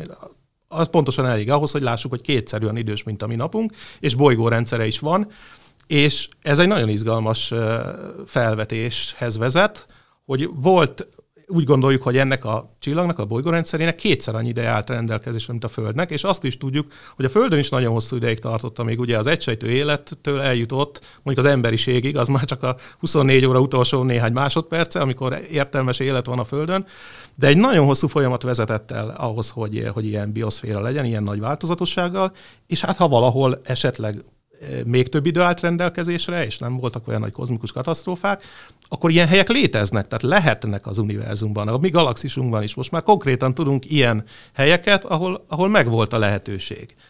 Azt ugye nem tudjuk, ez a legizgalmasabb kérdés. Nem kerülgetjük, de úgy is rátértünk volna, hogy ez az egész exobolygó kutatás, ez, ez odafut ki, hogy egyedül vagyunk az univerzumban. És ez, ezzel meg vissza is csatolunk a legelső kérdésre, hogy hogy lesz valaki csillagász, vagy miért lesz. Hát azt tudom mondani, hogy pontosan ilyen nagyon izgalmas kérdésekkel fogunk foglalkozni, mert most is ezekkel foglalkozunk, hogy ki tudjuk-e mutatni, hogy akár a mi naprendszerünkben van a Földtől független élet, akár valamelyik óriás bolygó holdján, vagy a Marson volt-e, lehetette, akár egy távoli csillag körül keringő bolygón, amikből most már elég sokat ismerünk. Amikor én az egyetemet kezdtem 25 évvel ezelőtt, egyetlen egy naprendszert ismertünk, a sajátunkat. 8 bolygó, akkor még 9 volt, mindegy, nem érdekes, a Pluto az külön sztorit megér, de nem ismertünk egyetlen távoli csillag körül keringő úgynevezett exobolygót, vagy extraszoláris bolygót, tehát naprendszeren kívüli bolygót és 1995-ben sikerült az elsőt felfedezni, amiért 2019-ben, 19-ben jól mondom? Igen, Nobel-díjat is osztottak, ugye az első exobolygó felfedezéséért két svájci csillagásznak. Tehát 20 éven belül idáig jutott a tudomány, és több ezer exobolygót, megerősített exobolygót ismerünk, és ma még jó néhány ezer, majdnem 7000 vagy 8000 megerősítetlen, ahol különböző megerősítő mérések kellenek ahhoz, hogy azok is bolyók lehet. Egy nagy részük az is valószínűleg bolygó, csak esetleg összekeverhető. Mondjuk a legnagyobb bolygóknak a mérete az nagyon hasonlít a legkisebb csillagokéhoz. Tehát mindenféle egyéb mérés is kell, hogy biztosan azt mondhassuk. Hát itt is csak százalékokról van szó, de ha valami 99 százalék, hogy bolygó, azt, azt már nagy valószínűséggel bolygó, elfogadjuk, hogy bolygó. De, de vannak olyan esetek, amikor bolygónak látszik, de mégsem az. De hát ilyen kérdésekkel tudunk foglalkozni, és, és erre reális esély van, hogyha másik bolygón nagyon dús élet van, és akár nem is biztos, hogy értelmes élet, vagy állati, vagy valami növényi. Tehát egy, egy dús növényzet van, azt lehet, hogy ki tudjuk mutatni, vannak olyan tanulmányok, illetve vannak olyan, épülnek olyan eszközök, amik ennek a kimutatására alkalmasak lesznek. Azt szerintem az egyik legfontosabb kérdés, hogy egyedül vagyunk az univerzumban, máshol létrejöhetette az élet, és a csillagászat az szépen hozzárakta hát még most is építjük ezt, a, ezt az építményt, hogy ugye van az a híres Drake egyenlet, hogy hány értelmes civilizáció van, kommunikálásra képes értelmes civilizáció van egy adott időben a mi galaxisunkban. Nem is ez a lényeg, tehát egyet se ismerünk most konkrétan, vagy a saját magunkon kívül, de ott, ott az pontosan ezekből a kérdésekből épül fel, hogy hány csillag van akkor a galaxisban. Azoknak hány rész, mekkora részében alakul ki bolygórendszer. Hát itt már megakadtunk, ez csak a legutóbbi idő csillagászati időskála, meg a tudománytörténelemben ez a leges legutolsó eredmény, hogy ez a második faktorhoz eh, hozzá tudtunk járni, ezt már, ezt már jól tudjuk. És akkor azon belül hány olyan bolygó van, amíg esetleg olyan eh, a lakhatósági zónában van, ugye, hogy hogy nem, se nem túl meg, se nem túl hideg, most nagyon egyszerűen megfogalmazás. Ez még mindig csak a harmadik képlet, és akkor utána jönnek ilyen még bizonytalan faktorok, hogy ha van egy földi életre elvileg alkalmas bolygó, akkor azon létrejön az élet, és az megmarad-e, és az fejlődik-e, és nem tudom, technikai civilizáció lesz egy, egy csomó bizonytalan faktor, de legalább ezt az első fakt, második faktort, az első faktort már régebb óta tudjuk, hogy hány csillag van, mondjuk a galaxisban meg tudtuk becsülni, de hogy azoknak a hány százalékán van, boly, van bolygórendszere, ez egy nagyon izgalmas dolog, és például a Kepler méréseiből, meg más mérésekből tudjuk, hogy a csillagok túlnyomó részeinek van bolygórendszer. Felnézünk az égre, választunk egy random csillagot, magunkkal egy szép nyári, ész, magunknak egy szép nyári éjszakán, akkor több mint 90% a valószínűség, hogy ott van bolygó. Ezt statisztikailag tudjuk, tehát nem kerestük meg az összes csillag, az összes bolygórendszerét, hát több ezret találtunk, de az már alkalmas arra, Kepler mintája is alkalmas volt arra, hogy, hogy bizonyos fajta csillagok körül meg tudjuk becsülni, hogy ez milyen valószínű sokkal több bolygó van a mi galaxisunkban, mint csillag, tehát minden csillagnak akár több bolygója is lehet. Úgyhogy ezt, ezt már tudjuk. És ez, mit tudom, tíz évvel ezelőtti felfedezés. Én ezt, ezt, ezt egyébként, azt, hogy a bolygók nagyon-nagyon gyakoriak, ezt én a Kepler törvényekkel együtt tanítanám. Szerintem ez bele fog menni lassan, vagy bele kéne, hogy menjen, mert ez egy olyan világ, egy szemlélet formáló dolog, hogy 20 évvel ezelőtt még egyet se ismertünk, fogalmunk se volt, azt hittük, hogy a naprendszer, vagy hát nyilván nem mindenki hitte az, de, de nem voltak bizonyítékaink, semmilyen felfedezés, ami erre mutathat volna, hogy mi naprendszerünkről kívül más is. Ma meg már tudjuk, hogy a naprendszerek nagyon-nagyon gyakoriak. Az más kérdés, hogy amiket felfedeztünk, azok egyike sem hasonlít igazán még teljesen a naprendszerre.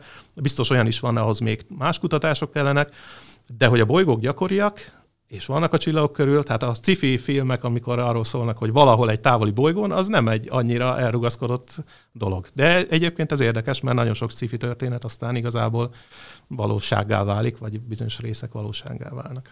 És benne még felmerült, hogy a, a, milyen hullámosztot szoktak általában vizsgálni, és melyiknek mi a haszna, mert én azt hallottam, hogy a Hubble helyére, amit most fel szeretnének bocsájtani, az már teljesen más tartományba fog vizsgálni, és hogy ennek, ennek mi az előnye, vagy mi a szándék mögötte? Ugye, ha vissza nyúlunk oda, hogy eh, hogyan kezdődtek egyáltalán távcsöves megfigyelések, akkor a, nyilvánvaló, hogy a, az optikai tartomány, ahol mi is látunk, ebben a hullámos tartományban kezdtünk el vizsgálódni, ebben a hullámos tartományban sikerült olyan eszközöket gyártani, amik kiegészítették az érzékszerveinket, és ugye távcsöveket építeni, jobbakat. Távolabb lehet látni halványabb objektumokat, nagyobb nagyítással, és így tovább. Hozzájárul ez ahhoz, illetve pontosan ez azzal függ össze, hogy egyáltalán a mi légkörünk, ami megvéd minket nagyon sok sugárzástól, milyen hullámhosszakat enged át. És két, kiderül, hogy két fajta tartomány van. Van ez a látható hullámhoz tartomásával, gyakorlatilag 100% átjön a légkörön, a másik pedig a rádiótartomány, ami szintén bizonyos részei átengednek, bizonyos részei nem, de a rádiótartományban látunk még ki egyáltalán a Földről. Ha bármi más hullámhoz tartományt szeretnénk vizsgálni, ultraibolya, infravörös, milliméteres hullámhosszak, vagy még a röntgen tartományban vannak röntgen távcsövek is, de ezek mind-mind a légkörön kívülre kell, hogy tegyük őket, azért, mert a mi légkörünk nem engedi át, hál' Istennek megvédenek minket ezektől a sugárzásoktól. Mindegyik hullámosztartomány érdekes, gyakorlatilag tényleg a leghosszabb hullámoszt, a legrövidebbig a csillagászok mindenhol figyelik az eget, és mindenhol másfajta jelenségeket, pontosan ahogy, ahogy mondtad is, lehet megfigyelni. A, ahogy 嗯 rövidebb hullámhosszak felé megyünk, ugye egyre veszélyesebb sugárzásokról beszélünk, a, az ultraibolya is veszélyes, tudjuk jól, főleg ilyen meleg nyári napokon, a röntgen, arról nem is beszélve, meg még vannak ennél keményebb sugárzások is, ami ugye a gamma sugárzás, abban is vannak olyan asztrofizikai jelenségek, amik abban látszódnak, vagy abban fedezhetők föl. Uh, ott nagy energiájú asztrofizikai folyamatok vannak. Fekete lyukak körüli anyag fölforrósodik, és akkor röntgenben látszódik például, vagy a csillagoknak a kitörései ultraibolyában jobban látszanak, és így tovább, és vannak ilyen nagyon nagy uh, robbanások, azok a gamma robbanások, amik csak a gamma tartományban látszanak. Ez egyébként nagyon érdekes, mert ezt pont a 60-as években kezdték el felfedezni, amikor még eléggé dúlt a hidegháború, és ö, olyan műholdakat tettek ö, mind az USA, mind a Szovjetunió földközi pályára, amivel azt figyelték, hogy a, az ellenhatalom nem robbant esetleg atombombákat, és ezeket ki lehetett mutatni a gamma tartományban épp az erős gamma sugárzás miatt. És arra jöttek rá, hogy egy csomó ilyen ö, pukkanás van, de ezek nem a Földről jönnek, hanem a, a világegyetem minden részéből, tehát az univer- teljesen tetszőleges irányokból. Ebből az is következik egyébként, hogy ezek mind nagyon távol vannak, tehát a, az univerzum távoli tartományaiban, de így sikerül felfedezni a, gamma felvillanásokat, és akkor azóta most már speciális távcsövek figyelik ezeket. E, igen, és a, a, a, a rövidebb, a, illetve a, a hosszabb hullámoszak felé elme, elmenve, a rádiótartományban például ott is érdekes folyamatok vannak, amik szintén akár távoli rádió, akár távoli galaxisoknak a magja környékén végbe menő folyamatokat lehet tanulmányozni, akár, hogyha a rövidebb hullámosszak felé megyünk, ilyen mondjuk a mikrohullámú, azt, azt, azt mi rendszeresen használjuk, nem csak, ugye az kommunikáció is alkalmas, meg, meg egyáltalán a, az ételünk, ebédünk megmelegítésére is alkalmas. Abban a tartományban is vannak eh, érdekes megfigyelések. Ezek, ezek tulajdonképpen, meg a távoli infravörös, ezek a hideg univerzumra jellemző e, sugárzásokat e, kódolják. Például, ahol a bolygó keletkezés végbe megy, azt infravörös sökbe, fiatal csillagoknak a, a, a ilyen gázködökben kialakuló fiatal csillagokat lehet így megfigyelni. A port, a pornak a, a sugárzását. Ugye minden test, aminek valamilyen hőmérsékleten az valamilyen sugárzást kibocsát, mi magunk is kibocsátunk mindenféle sugárzást. Ezeket hát pont ilyen mondjuk éjjellátó szemüveggel azt lehet látni, tehát ugye azért a, az emberi test élő szervezet is kibocsát valami sugárzást, és minden, minden egyes objektum. Tehát így ilyen módon te, valóban, tehát a, a legrövidebb hullámosszoktól a legnagyobb hullámosszokig mindenhol vannak érdekes folyamatok, amiket meg lehet figyelni. A háború távcső az egy picit belelátott, ugye Föld légkörön kívül volt, egy picit belelátott az infravörösbe is, meg egy picit az ultraibolyába is, de leginkább az optikaiban volt eh, jelentős, és most valóban a utódjának szánt, nem lesz teljesen minden szempontból a Hubble-nek az utódja a James Webb űrteleszkóp, amit az idén még valószínűleg, remélhetőleg nagyon-nagyon sok késés után és nagyon-nagyon sok költségemelkedés után végre eh, felbocsátanak. Eh, a Hubble utódjának apostrofálják sok szempontból az is lesz, de valóban az infravörös tartományra fog, fog koncentrálni. A legtávolabbi galaxisokat is infravörösben lehet legjobban megfigyelni, a, a, az exobolygókat is, azoknak a légkörét például, azt is fogja tanulmányozni, csillagkeletkezési területeket és számos egyéb ilyen érdekes dolgot. Um, igen, de ez, uh, tehát viszonylag jól körülhatároltak ezek a feladatok, amiket a James fel fog végezni. Ezzel szemben a Hubble az egy nagyon univerzális eszköz volt, mindent megfigyeltünk vele, a közeli naprendszertől, bolygóktól, holdjaiktól kezdve a legtávolabbi galaxisokig, és közben mindenfélét. Mondjuk egy nagyon pici volt a, a látómezője. Tehát igazából sok előnye van minden ilyen eszköznek, de egyik sem teljesen univerzális. Tehát a, a Hubble űrtávcső egy nagyon pici területet látott az égből, nagyon sokféleképpen meg tudta vizsgálni, de mondjuk az LSST, amit említettem, Csillébe jövő óriás távcső, az meg az egész égboltot fogja gyakorlatilag, vagy az egész égbolt egy harmadát le tudja fedni néhány egy, egy éjszak alatt az égboltnak az egyharmadát fogja tudni feltérképezni. Tehát mindegyiket másra tervezték, de valóban a James Webb-et nagyon várja már a, már a közösség. Meg volt egy olyan hír is, hogy ha jól emlékszem, Közép-Amerikában összeomlott egy ilyen óriási teleszkóp, és ezt hasonló technikát építettek Kínában, hogy az, ami hát majdnem akkor, mint egy hegy, hogy e, azt például mire lehet használni? Igen, ez az egyik leghíresebb rádiótávcső Puerto Rico-ban. A, egy természetes völgy, 300 méter átmérőjű völgybe építették, mert azon a hullámhosszon nem kell annyira nagyon pontosan megmunkálni a felületet, mint mondjuk egy optikai tükörnél, ez a hullámhoztól függ.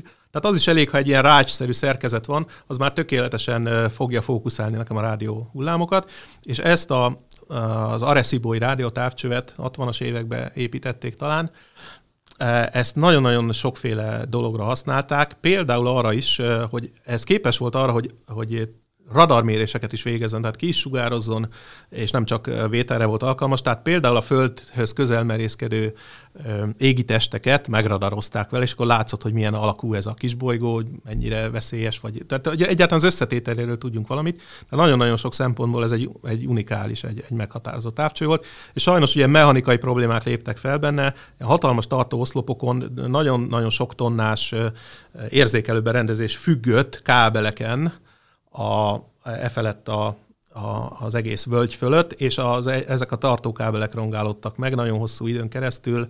Hát előbb kellett volna egy kicsit sok, sok pénzt beletolni és, és felújítani, és, és először csak egy kábel szakadt el, és akkor lezárták az egészet, és, és utána meg nem sokkal, egy héttel később összeomlott az egész, egy további kábelek szakadtak el, videón is megvan nagyon döbbenetes látvány, az egész leszakadt, és akkor most az a e, mondás, hogy nem is, ezt már nem fogják tudni újjáépíteni valamit majd, majd kezdenek vele, legalábbis egy ilyen tudománytörténeti emlékhely lesz legalább, de majd meglátjuk. És közben a kínaiak, hát nem ezzel, ehhez kapcsolódva, de már jóval korábban elkezdtek építeni egy 500 méteres rádiótávcsövet, amit szintén egy ilyen természetes mélyedésbe, völgybe kialakítva, hát ők még nagyobbat építettek, és gyakorlatilag erre fogják használni. Úgy tudom, hogy azt nem lehet ilyen aktív radarozásra használni, de rádió csillagászati megfigyelésekre mindenképpen, és az az ígéret, hogy ezt, ez elérhető lesz ugyanúgy, mint az Arecibo-i, más csillagászoknak, csillagászoknak is, nem csak kínaiaknak. Ez egyébként egy nagyon érdekes dolog, hogy a legtöbb csillagászati műszer, meg űrtávcsőnek az összes adata, az ha nem is azonnal, de néhány hónapon vagy éven belül minden teljesen publikus lesz, és és egyébként nagyon nagy a verseny, tehát például ezek a, mondjuk van egy 8 vagy 10 méteres távcsőben valahol az Atacama sivatagban a világ legjobb távcsöve, arra borzasztó nagy verseny folyik, tehát nem azt fogja csak használni, aki megépítette, hanem ezt kinyitják a, a világ összes tudósa számára, és bárki pályázhat rá, és a leges legjobb tudományos eredményeket, tudományos eredményekkel kecsegtető, legfontosabb felfedezéseket ígérő hát a, kellően alátámasztott pályázatok fognak nyerni, tehát ígérni lehet, de tehát ennek e, határozott alapokon kell állnia. Sokszor egyébként egy ilyen pályázatot megírni, egy ilyen jól megírt távcsőpályázat, az több időt, energiát igényel, mint magát aztán, ha már megvan a mérés. Gyakorlatilag ott, ott le kell tudni vezetni, hogy mit, mit, milyen lépés után mi fog következni,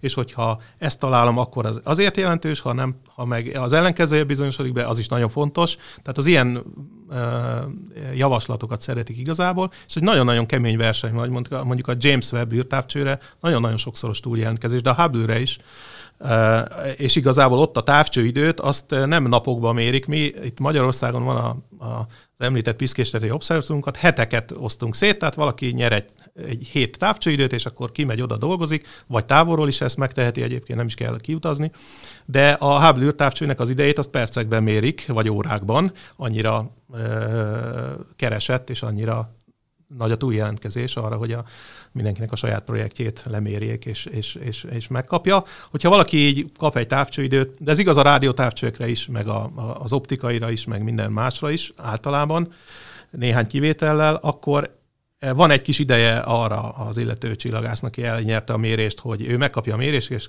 és akkor a legfontosabb felfedezéseket közzétegye, analizálja és közzétegye, de aztán utána minden publikus lesz. Tehát utána egy archívumba kerül, és hogyha nem sikerült minden információmózsát kisajtolni belőle, vagy vannak olyan projektek, ami kimondottan mondjuk egy-egy óra alatt nem biztos, hogy olyan megfigyelést el lehet végezni, de ha valaki százszor elvégez egy órát, akkor azt valaki összegyűjti, akkor azt már lehet, hogy újabb információ más szempontból megvizsgálva megint csak érdekes felfedezéseket lehet tenni.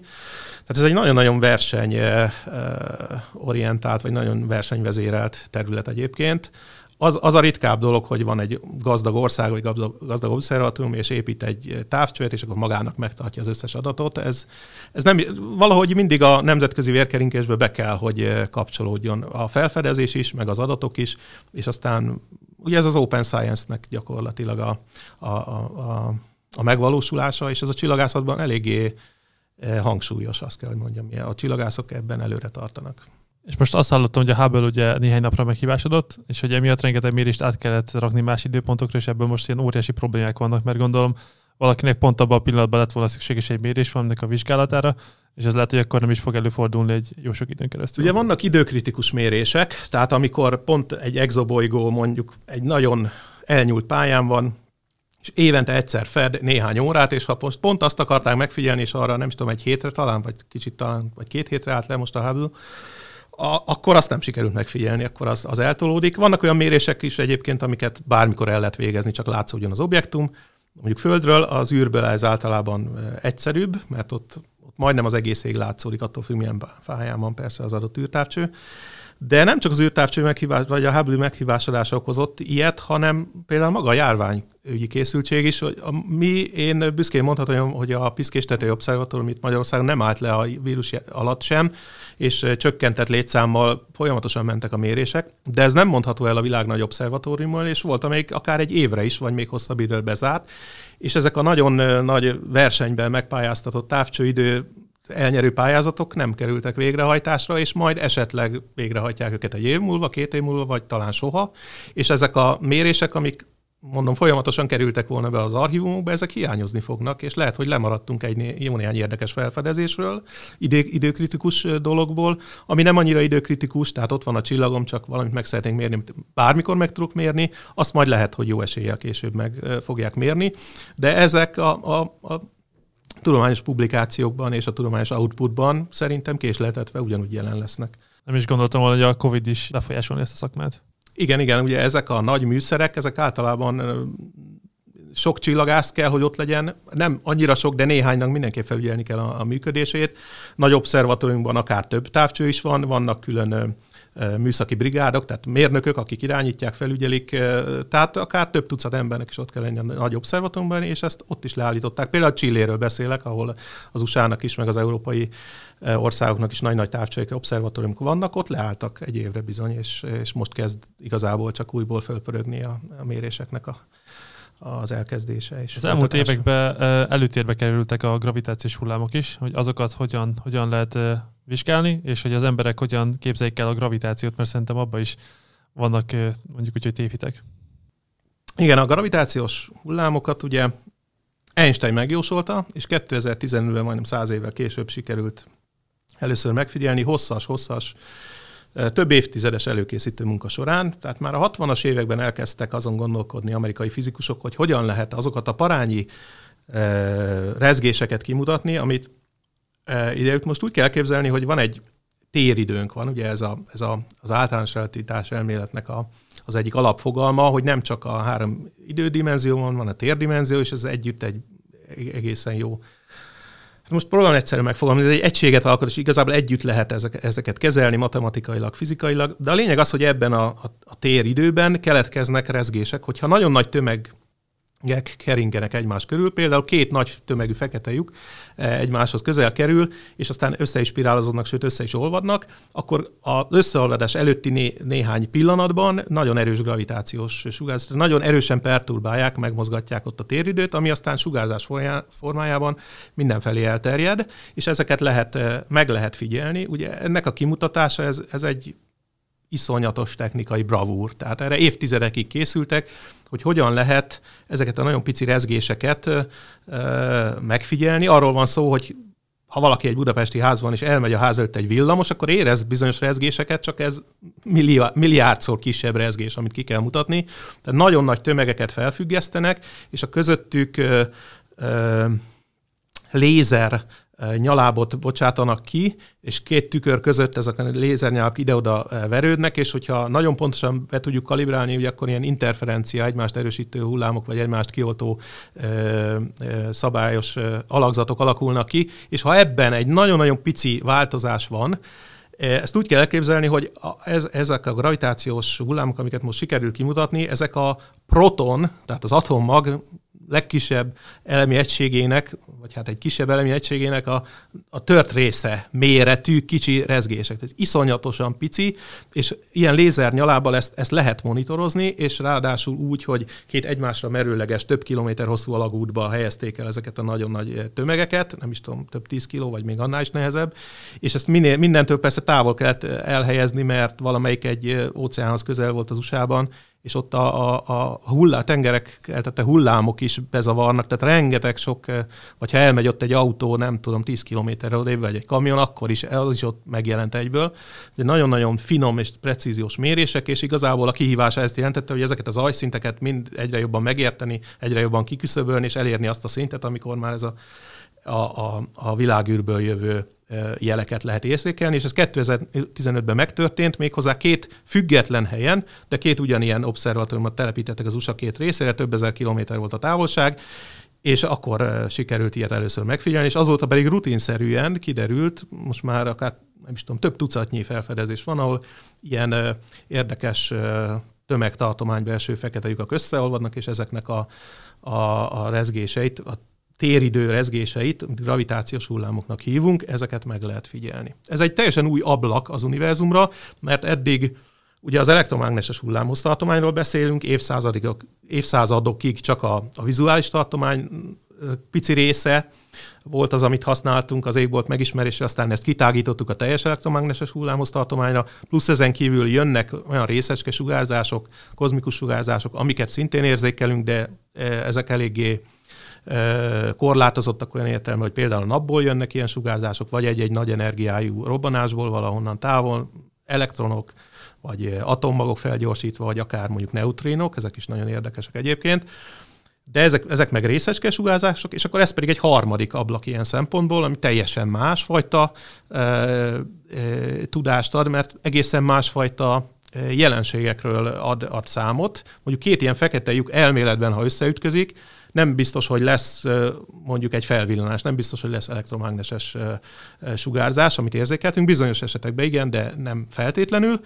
Viszont az egész téridő szerkezet, az egész univerzumban szinte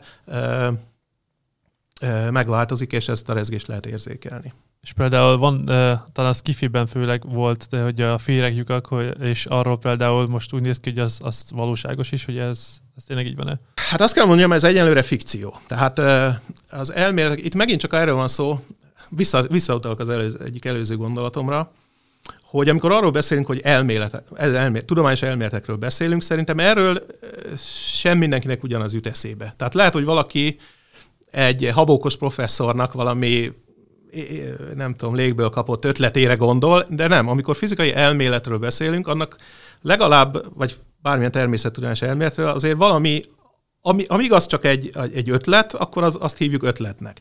De amikor már olyan szinten legalább ki van dolgozva, hogy az sikerült levezetni, vagy sikerült az belátni, hogy ez nem mond ellent például semmilyen fizikai törvénynek, vagy nincs olyan megfigyelés. Ami, ehhez azért nagyon sok mindent kell tudni, mert annyi megfigyelés van, most csak a csillagászatról beszéltem, de hát minden más területen is, amit szinte nap, na, nyomon követni nagyon nehéz, tehát aki valaki ezt oktatja mondjuk egyetemen, akkor se tudja, hogy hova kapjon, tehát valahogy nagyon jól rendszerezni kell ezek, ezt a tudást. de hogy beilleszthető abba a tudományos világképbe, ami, amit gondolunk mondjuk az univerzumról, vagy a, a részecskékről, vagy közöttük levő kölcsönhatásról, vagy bármelyik másik ilyen elméletbe beilleszthető, nem mond ellent, na akkor kezdhetjük talán elméletnek nevezni, és akkor jön a nehezebb dolog, e, ilyet még itt lehet találni, de hogy bebizonyítsuk, hogy ez, ez tényleg így van-e. Vannak-e ennek a, mondjuk ez egy jelenség, vagy, egy, vagy valami elképzelés, megfigyelhető jelei, mert olyat nagyon könnyű mondani, ami, ami nem lett. Például a multiuniverzum, vagy multiverzum, ezt is meg lehet kérdezni. Ott is az a kérdés, lehet, hogy léteznek párhuzamosan több univerzum, de ha nincs közöttük semmiféle kölcsönhatás, akkor azt fizik, tehát azt tudományos módszerekkel nem lehet kimutatni. Ha van, ott is az az érdekes, hogy vannak olyan elméletek, amik azt mondják, hogy esetleg ott a legelején valami kölcsönhatás volt, és akkor valami furcsaságot ott látunk nagyon messze, és az lehet, ha azt ezzel lehet magyarázni, akkor lehet valami kis információnk. Na onnantól kezdve igazi tudományos elmélet, hogy, hogy falsifikálható-e, tehát megerősíthető-e, vagy kizárható-e. Van-e olyan hatás, ami, van-e olyan jóslat, ami azt mondja, hogy ha ez így van, akkor azt és ezt kell megfigyelni. Lehet, hogy most még nem tudom megfigyelni, kell rá várni száz évet, de van egy jóslat, amit lehet tesztelni. Innentől kezdve számít ez elméletnek. Tehát az, ha Józsi bácsi küld nekünk valamit, hogy ő most megfejtette a világ, van egy elmélete, azt én nem hívom elméletnek. Ez egy ötlet maximum, még lehet, hogy az is a rosszabbik fajtából. Nem akarok senkit megváltani, sok ilyen levelet kapunk. De még egyszer hát utaltam erre, hogy nem mindenki tudja elhelyezni magát, hogy most ő egy jó énekes, és csak nem sikerült előadnia, vagy ő soha nem lesz jó énekes. Ezt, ezt, ezt nehéz eldönteni. Visszatérve, tehát itt a, ez a féregük elmélet, igen, tehát az, tehát ez egy, egyfajta elmélet, amit ki is dolgoztak, eh, és eh, nincs benne ellenmondás olyan szempontból, hogy, hogy ugye az a, az elmélet, hogy a fekete lyuk, amit most már ismerünk, az megfigyelési tény. Tehát például a gravitációs hullámok is egyértelműen bizonyítottak, de már korábbi bizonyítékaink is vannak, hogy fekete lyukak léteznek. Kisebbek, nagyobbak, ez is egy külön téma lehetne, tök érdekes, nagyon érdekes. Például ezek, amik összeolvanak, ezek közepes tömegűek. Fogalmunk sincs, hogy ezek honnan jöttek. Vannak kis tömegűek, amik csillagból jönnek, vannak iszonyat nagyok a galaxisok középpontjában, hogy több milliárd naptömegűek, de a kettő között mondjuk, hogy két 50 naptömegű fekete lyuk mit keres ott, és hogyan olvadnak össze, erről nagyon keveset tudunk egyelőre. De ilyeneket tudunk. Tehát vannak a fekete amik mindent elnyelnek, ugye ezt is tudjuk, és akkor ugye ez az elmélet azt mondja, hogy en, ezeknek lehet eh, meg lehet az ellentéte is valahol, egy fehér lyuk, a, a, ami tulajdonképpen ilyen féregjáratokon keresztül összekötni az univerzumnak az egyes pontjait.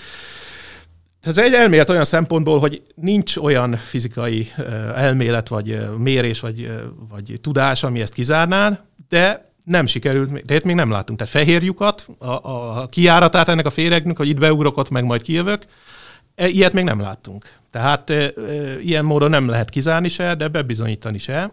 Ha egyszer valaki talál egy olyan jelenséget, ami azt mondja, ez egy fekete, ilyen ugrálnak ki az űrhajósok, vagy a nem tudom, az idegen lények, hogy ott bementek, itt meg kiugrottak, akkor onnantól kezdve ez nem kérdés, vagy valami más csillagászati persze. Most ezt eltúloztam, de hát a fekete lyukba se űrhajósok esnek be, hál' Istennek, csak a szifikbe, de mondjuk részecskék, meg csillagközi anyag az, az simán, és ezért is tudjuk őket például megfigyelni bizonyos módszerekkel. De ez egy falsifikálható, vagy verifikálható, vagy falsifikálható e- elmélet. Ilyen szempontból ez, ez akár még igaz is lehet. De nem tudjuk, hogy ez így van-e, vagy nem. De az, hogy a űrutazásban ezt fel használni, és A pontból el menni B pontba, fekete lyukon keresztül, azért az valószínűleg kizárható. E, e, igen, igen. Tehát, ha vannak is ilyen féregjáratok, először is tudni kell, hogy hol van. Mert ugye odaig el kell jutni például, ha most ez nincs minden csillag közelében, vagy nem tudom, volt, amelyik sci itt volt valahol, a, nem is tudom, Saturnus mellett, akkor odáig még el tudunk menni, de csillagközi utazásunk, mondtam, mai tudásunkkal nem lehetséges. Tehát még, lehet, még az is lehet, hogy a szomszéd galaxisba felfedezünk, mondjuk két millió fényévre, ott van egy ilyen féregjárat, bejárata, soha nem fogunk oda eljutni. Tehát a mai ismereteink szerint, de ez megint olyan értelemben, hogy Igazából az nagyon meg kéne rengetni a fizikai alapismereteket, hogy ez megváltozzon, de nem tudunk el. Én biztos vagyok benne, hogy az én életemben nem fogunk csillagközi utazást végezni, meg valószínűleg továbbá se. Abba viszont nem vagyok biztos, visszatérve megint egy előző kérdésre, azt NASA, komoly NASA kutatók is mondják, hogy ha van élet más bolygókon például, azt föl tudjuk fedezni. Már vannak olyan módszerek, például az Ariel űrtávcső, amit, amiben Magyarország is részt vesz, és a 20-as évek vége felé fog indulni európai összefogásban. Azt kimondottan arra tervezzük, és most épül, egyébként magyar cég is gyárt bele alkatrészeket, hogy a ezernél több távoli exobolygónak a légkörét megvizsgáljuk, és ha ott bármiféle nyoma van az élet, nem kimondottan az életkeresés célja, de ilyen módszerekkel lehet azt is megfigyelni. Kimondottan arra az a célja, hogy ezeknek az exobolygóknak a légkörét megismerjük, mert nagyon izgalmas, e, rengeteg exobolygót fedeztünk fel, több ezret, és ezek között vannak óri- Jupiter-szerű óriások, meg földszerű kisebbek is, de az a legérdekes, hogy a leggyakoribb, amit találtunk, azok olyan bolygók, amik nincsenek a Föld, nincsenek a naprendszerben méghozzá a Föld és a Neptunus mérete közötti, a Neptunus olyan négyszer akkora, mint a Föld, de az ugye már egy gázbolygó. A kettő között ti mérettartományban előforduló bolygók a leggyakoribbak. Ennek van egy olyan oka is, hogy ezeket kicsit könnyebb felfedezni, mint a még kisebbeket, de a Jupitereket meg, még könny- meg, meg ennél sokkal könnyebb lenne felfedezni, tehát ha azok gyakoriak lennének, azokat látnánk, de azokból alig találtunk, azokat földi eszközökkel is föl lehet egyébként fedezni. De a Föld és a Neptunus méret tartomány egy-két-háromszoros földméretű bolygókat, ahol egyébként az is érdekes, hogy pont ott van az, az átmenet a kőzetbolygók és a, a kisebb mini Neptunusok, gázbolygóknak között, és hogy hol van ez az átmenet, és mikortól számít egy bolygó kőzetbolygónak, vagy mikor tudja megtartani egy, mikor tud megtartani egy nagyobb atmoszférát, sűrűbb atmoszférát, ez is egy izgalmas kérdés. Lényeg az, hogy a ilyen szuperföldeknek nevezett földnél kicsit nagyobb bolygókból találtunk a legtöbbet. Tehát ez, ez sem volt egy, ez egy váratlan eredmény volt. És most a mindenféle bolygókeletkezési elméletnek ezt kell megmagyarázni, hogy honnan, miért pont ilyen bolygók keletkeznek más naprendszerekben. Nálunk meg miért nincs pont, pont ilyen. Mostanában az űrutazás az főleg amerikai privát cégek miatt eléggé egy felkapott dolog lett, hogyha sikerült kettő cégnek is embert juttatni az űrben.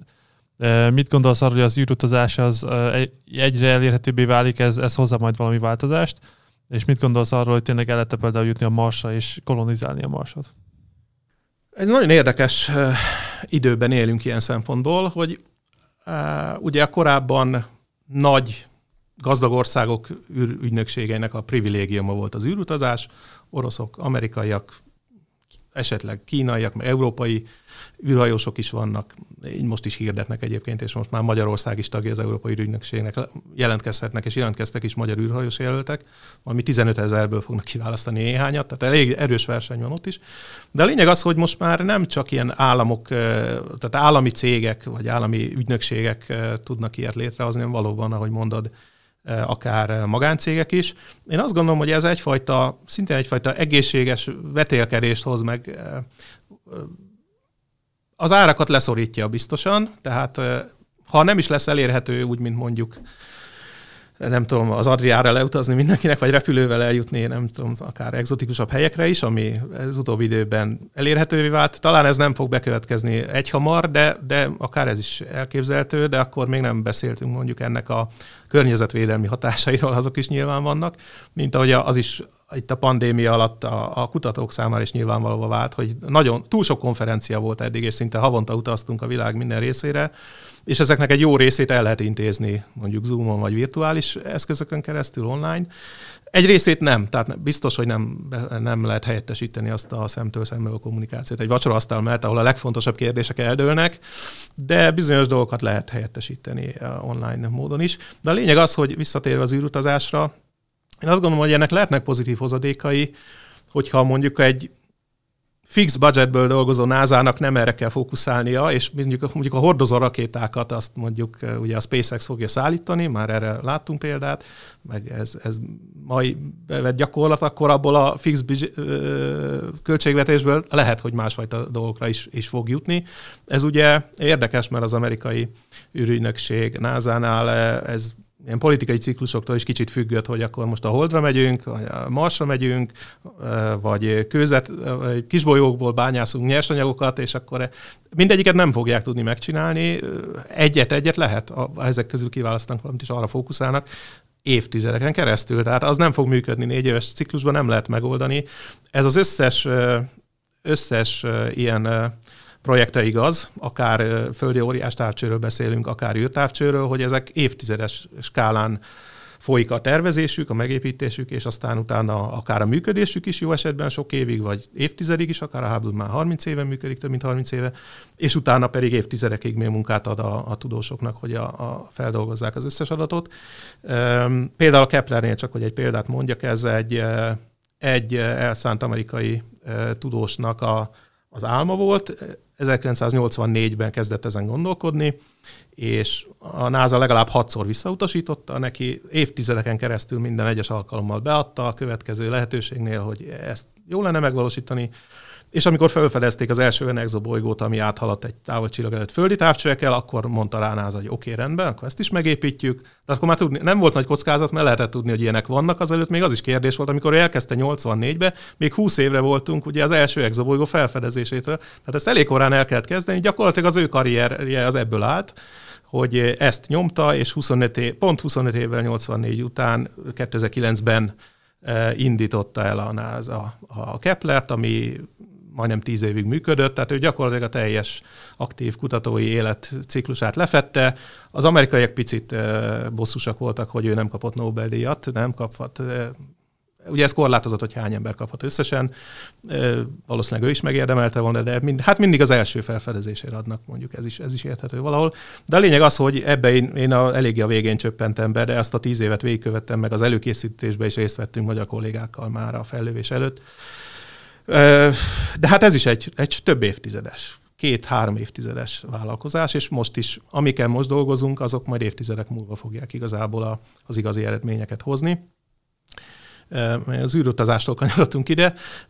Igen, én azt gondolom, hogy ez egy, ez egy izgalmas dolog, és és azt gondolom, hogy lesz hatása a tudományos mérésekre is, legalább olyan szempontból, hogy akkor nem kell megosztani a figyelmet az egyes cégek, vagy hivatalok között, vagy űrkutatási hivatalok, NASA, ESA között, akár még erre is több pénz juthat. És ugye Jeff Bezos azt szeretné, ha a nehézipar kiköltözne az űrbe, vagy lehetne mondjuk asztralodiákat bányászni, hogy ez, ez mennyire lehetséges, vagy mennyire valós? Hát itt is az a probléma, hogy ez is önmagában egy akkora kihívás, hogy mondjuk több nemzet összefogásával e, meg lehetne oldani. De szerintem lehet, hogy ezek egy kicsit egymást kizárják, bár mindegyik fog fejlődni, de, de nem olyan ütemben esetleg, mint mondjuk a, a, ahogy a, a hidegháború kikényszerítette azt az űrversenyt, hogy egy évtizeden belül a holdra kellett menni.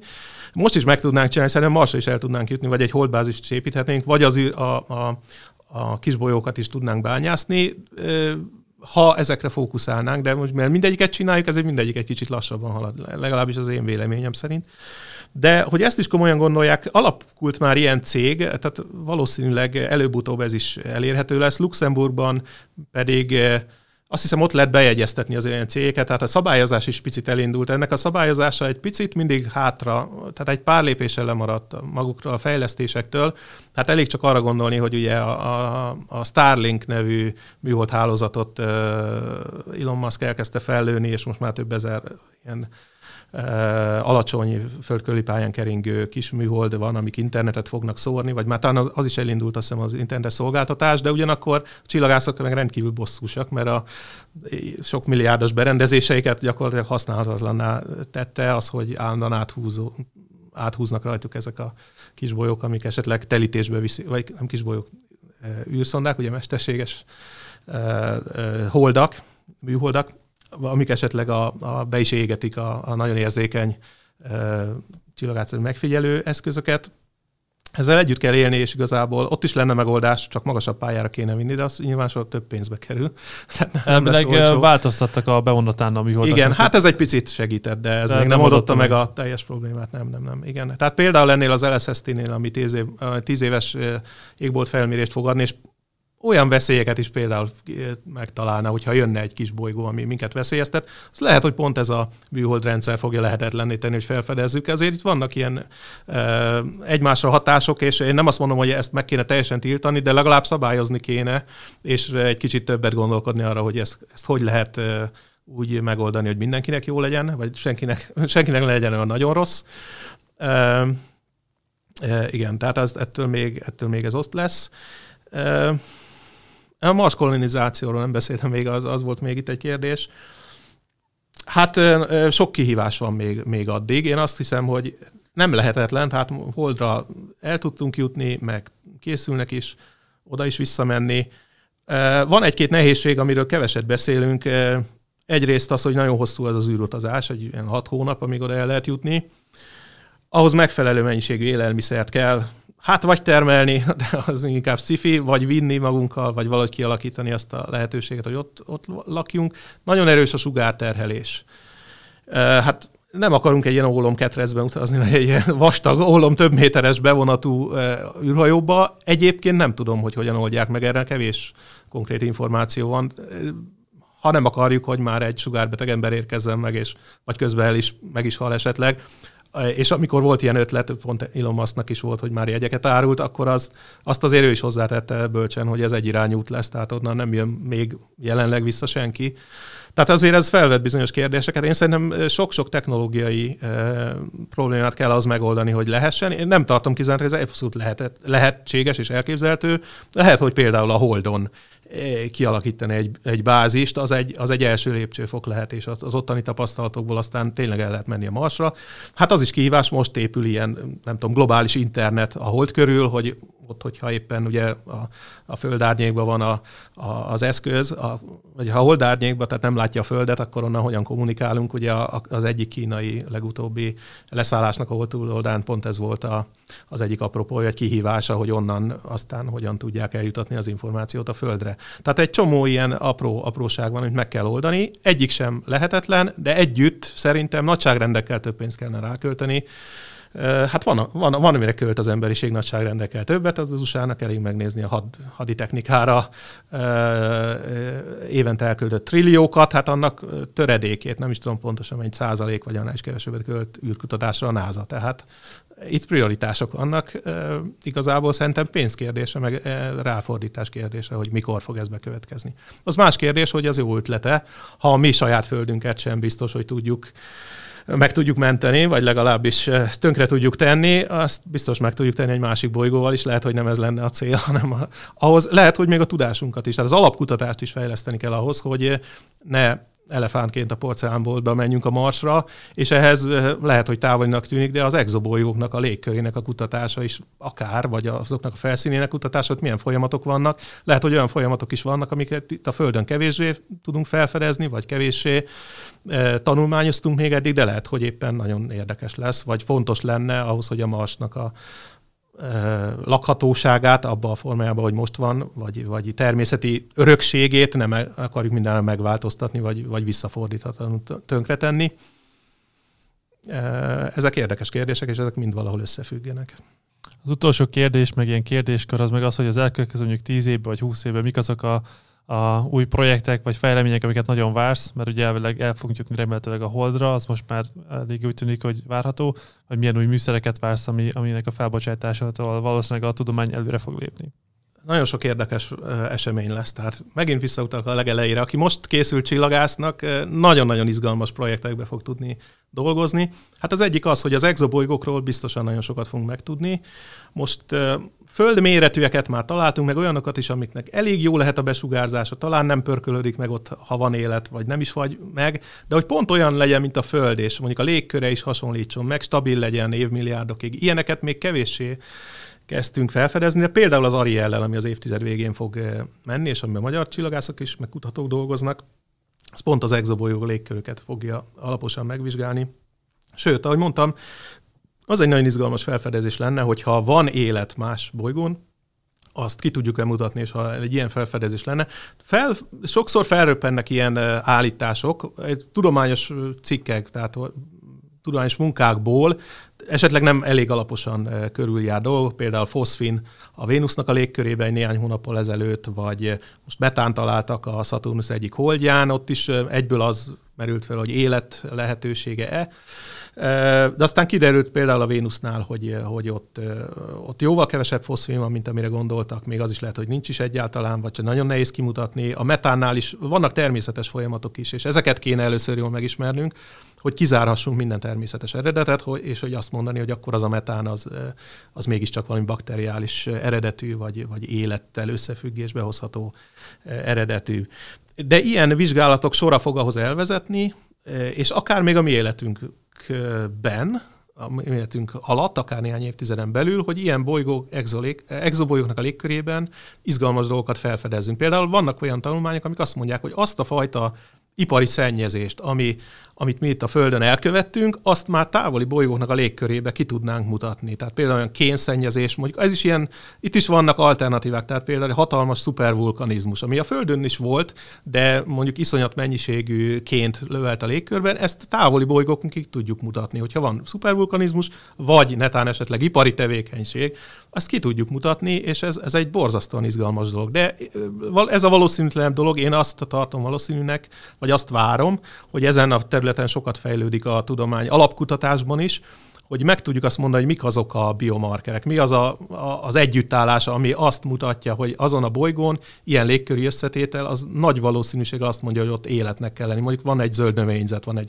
Amazonas, van egy hatalmas tüdő, ami ott nyomja be az oxigént. Hát a mi földi légkörünk se így néznek ki. Most kikapcsolnánk az életet, néhány évtizeden belül egész más lenne a földi légkörének az összetétele, mert a növények pumpálják be az oxigént.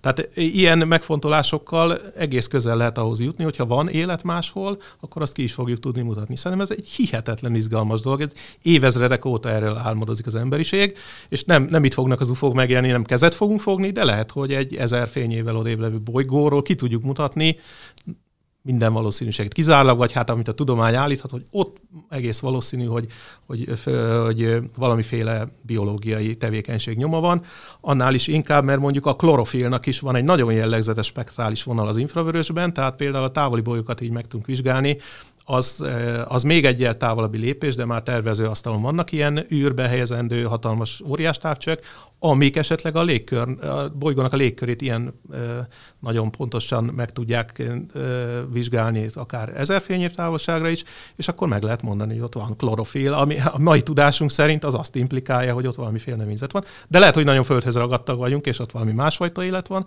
de ilyen és ez hasonló vizsgálatok egészen biztosan lesznek a következő években, évtizedekben, és akkor még csak az exobolyókról beszéltünk, ugye itt a, a fekete lyukak kutatásában, a gravitációs hullámok kutatásában is egészen új fajta eszközök fognak életbe lépni, vagy tervező asztalon vannak most is, azt is úgy mondanám, nem csak ezek a közepes tömegű fekete lyuk összeolvadását, hanem a milliárd naptömegnyi hatalmas fekete lyukak két galaxis ütközésekor, amikor egy ilyesmi történik kozmikus időskálán, ezek is összeolvadnak, ezekre ma még nem tudjuk, tehát ebben a tartományban, ahol ezek, ezek a rezgések megjelennek, ma még nincs érzékeny műszerünk, az űrbe szeretnénk ilyet építeni, az, a, az Európai űrügynökségnek vannak ilyen tervei, itt is biztos, hogy előrelépés lesz, de nagyon-nagyon sok mindenben, a, a naprendszerben, a veszélyes égitesteknek a felkutatásában is, ami az LSST, amihez az LSST fog egy nagyon nagy lépést tenni, vagy hozzáadni egy nagyon nagy munkát, hogy egy kicsit biztonságosabban érezzük magunkat, de ezt is, ezen is el kell gondolkodni, hogy mi történik akkor, hogyha most kiszámoljuk, hogy tíz év múlva becsapódik valami, mit tudunk tenni. Kell idő. Tehát az biztos, ha azt mondják, hogy egy hét múlva, akkor semmit nem tudunk tenni, akkor mindenki húzódjon be a, a, a barlangba, ahova tud, és, és imádkozzon, más nem tudunk tenni. De ha van időnk, hónapok, évek, akkor ki lehet találni ö, okos dolgokat. Elég lehet, hogy elég alufóliával becsomagolni egy kis bolygót, ez viccesnek hangzik, de a napnak van egy olyan sugárnyomás, ami nagyon, nagyon lassan, de egy picit mindig odébb téríti ezt a, az égitestet, és akkor lehet, hogy hónapok, évek alatt már letér arról a pályáról. Hát itt ugye arról van szó, hogy a Föld egy másodperc alatt 30 kilométert megtesz a pályán, tehát lehet, hogy éppen el tudjuk kerülni, vagy lehet, hogy éppen nem, de, de minden esetre ezt időben kell tudni, és erre is kell áldozni. De hát a csillagok fizikájától kezdve a galaxisokig itt minden területen várható áttörés, olyan, olyan dolgok is, olyan felfedezések, amikről most nem is tudunk, ez a legnehezebb, amikor az ismeretlen ismeretleneket kell meg, megjósolni, de minden ilyen űreszköz, például a, James Webb űrteleszkop, ami, amit üzembe állítanak, általában mindig valamiféle új felfedezéssel indít, vagy egy idő után lesz olyan felfedezés, ami egészen, esetleg egész új tudományterületeknek a, a kapuját tudja megnyitni. Úgyhogy ilyen szempontból nagyon optimista vagyok több űreszköz, meg földi óriás távcső van itt csatasorban, hamarosan csatasorba állnak, mint, mint valaha. Csillagászok száma is egyébként egyre nő, meg a publikációk száma is, ez egy, ez egy virágzó terület. Akit ér, érdekel a természettudomány, és, és ilyen kérdéseken szeret gondolkodni, hogy bekapcsolódni ilyen kutatásokba, akár programozóként, akár mérnökként, akár kutatóként, akkor a, a lehetőségek száma az, az végtelen, azt kell, hogy mondjam. Az utolsó kérdés meg az, hogyha akár téged, akár a csillagászatot, az intézetet valaki követni szeretné, vagy többet szeretne megtudni, az, az hogyan tudja ezt megtenni? Jelen vagyunk a, a szociális média felületeken is, Facebookon és Twitteren is. A, a CFK-t, magát a Csillagászati Földtudományi Kutatóközpont, ott is lehet követni, illetve a Konkali Tege Miklós Csillagászati Intézetnek is van saját dedikált Facebook oldala, meg Twitter fiókja, és ott a felfedezéseket, a legfontosabb publikációinkat, szép képeket is akár meg lehet találni, illetve van egy non-profit Kft-nk, ami pedig bemutatásokat szervez, a Svábhegyi csillagvizsgálnak hívják, a svábhegyi-csillagvizsgáló.hu-ra is el lehet látogatni, és ott a, az ország legnagyobb bemutató távcsőjébe lehet belenézni, éjjel is, nappal is, naptávcsőnk is van, illetve felhős idő esetén is vannak akár gyerekeknek, akár felnőtteknek érdekes események, mikroszkópba lehet meteoritokat nézegetni, és hasonlók, nagyon egzotikus dolgok, amik, amiket máshol nem, vagy kevésbé.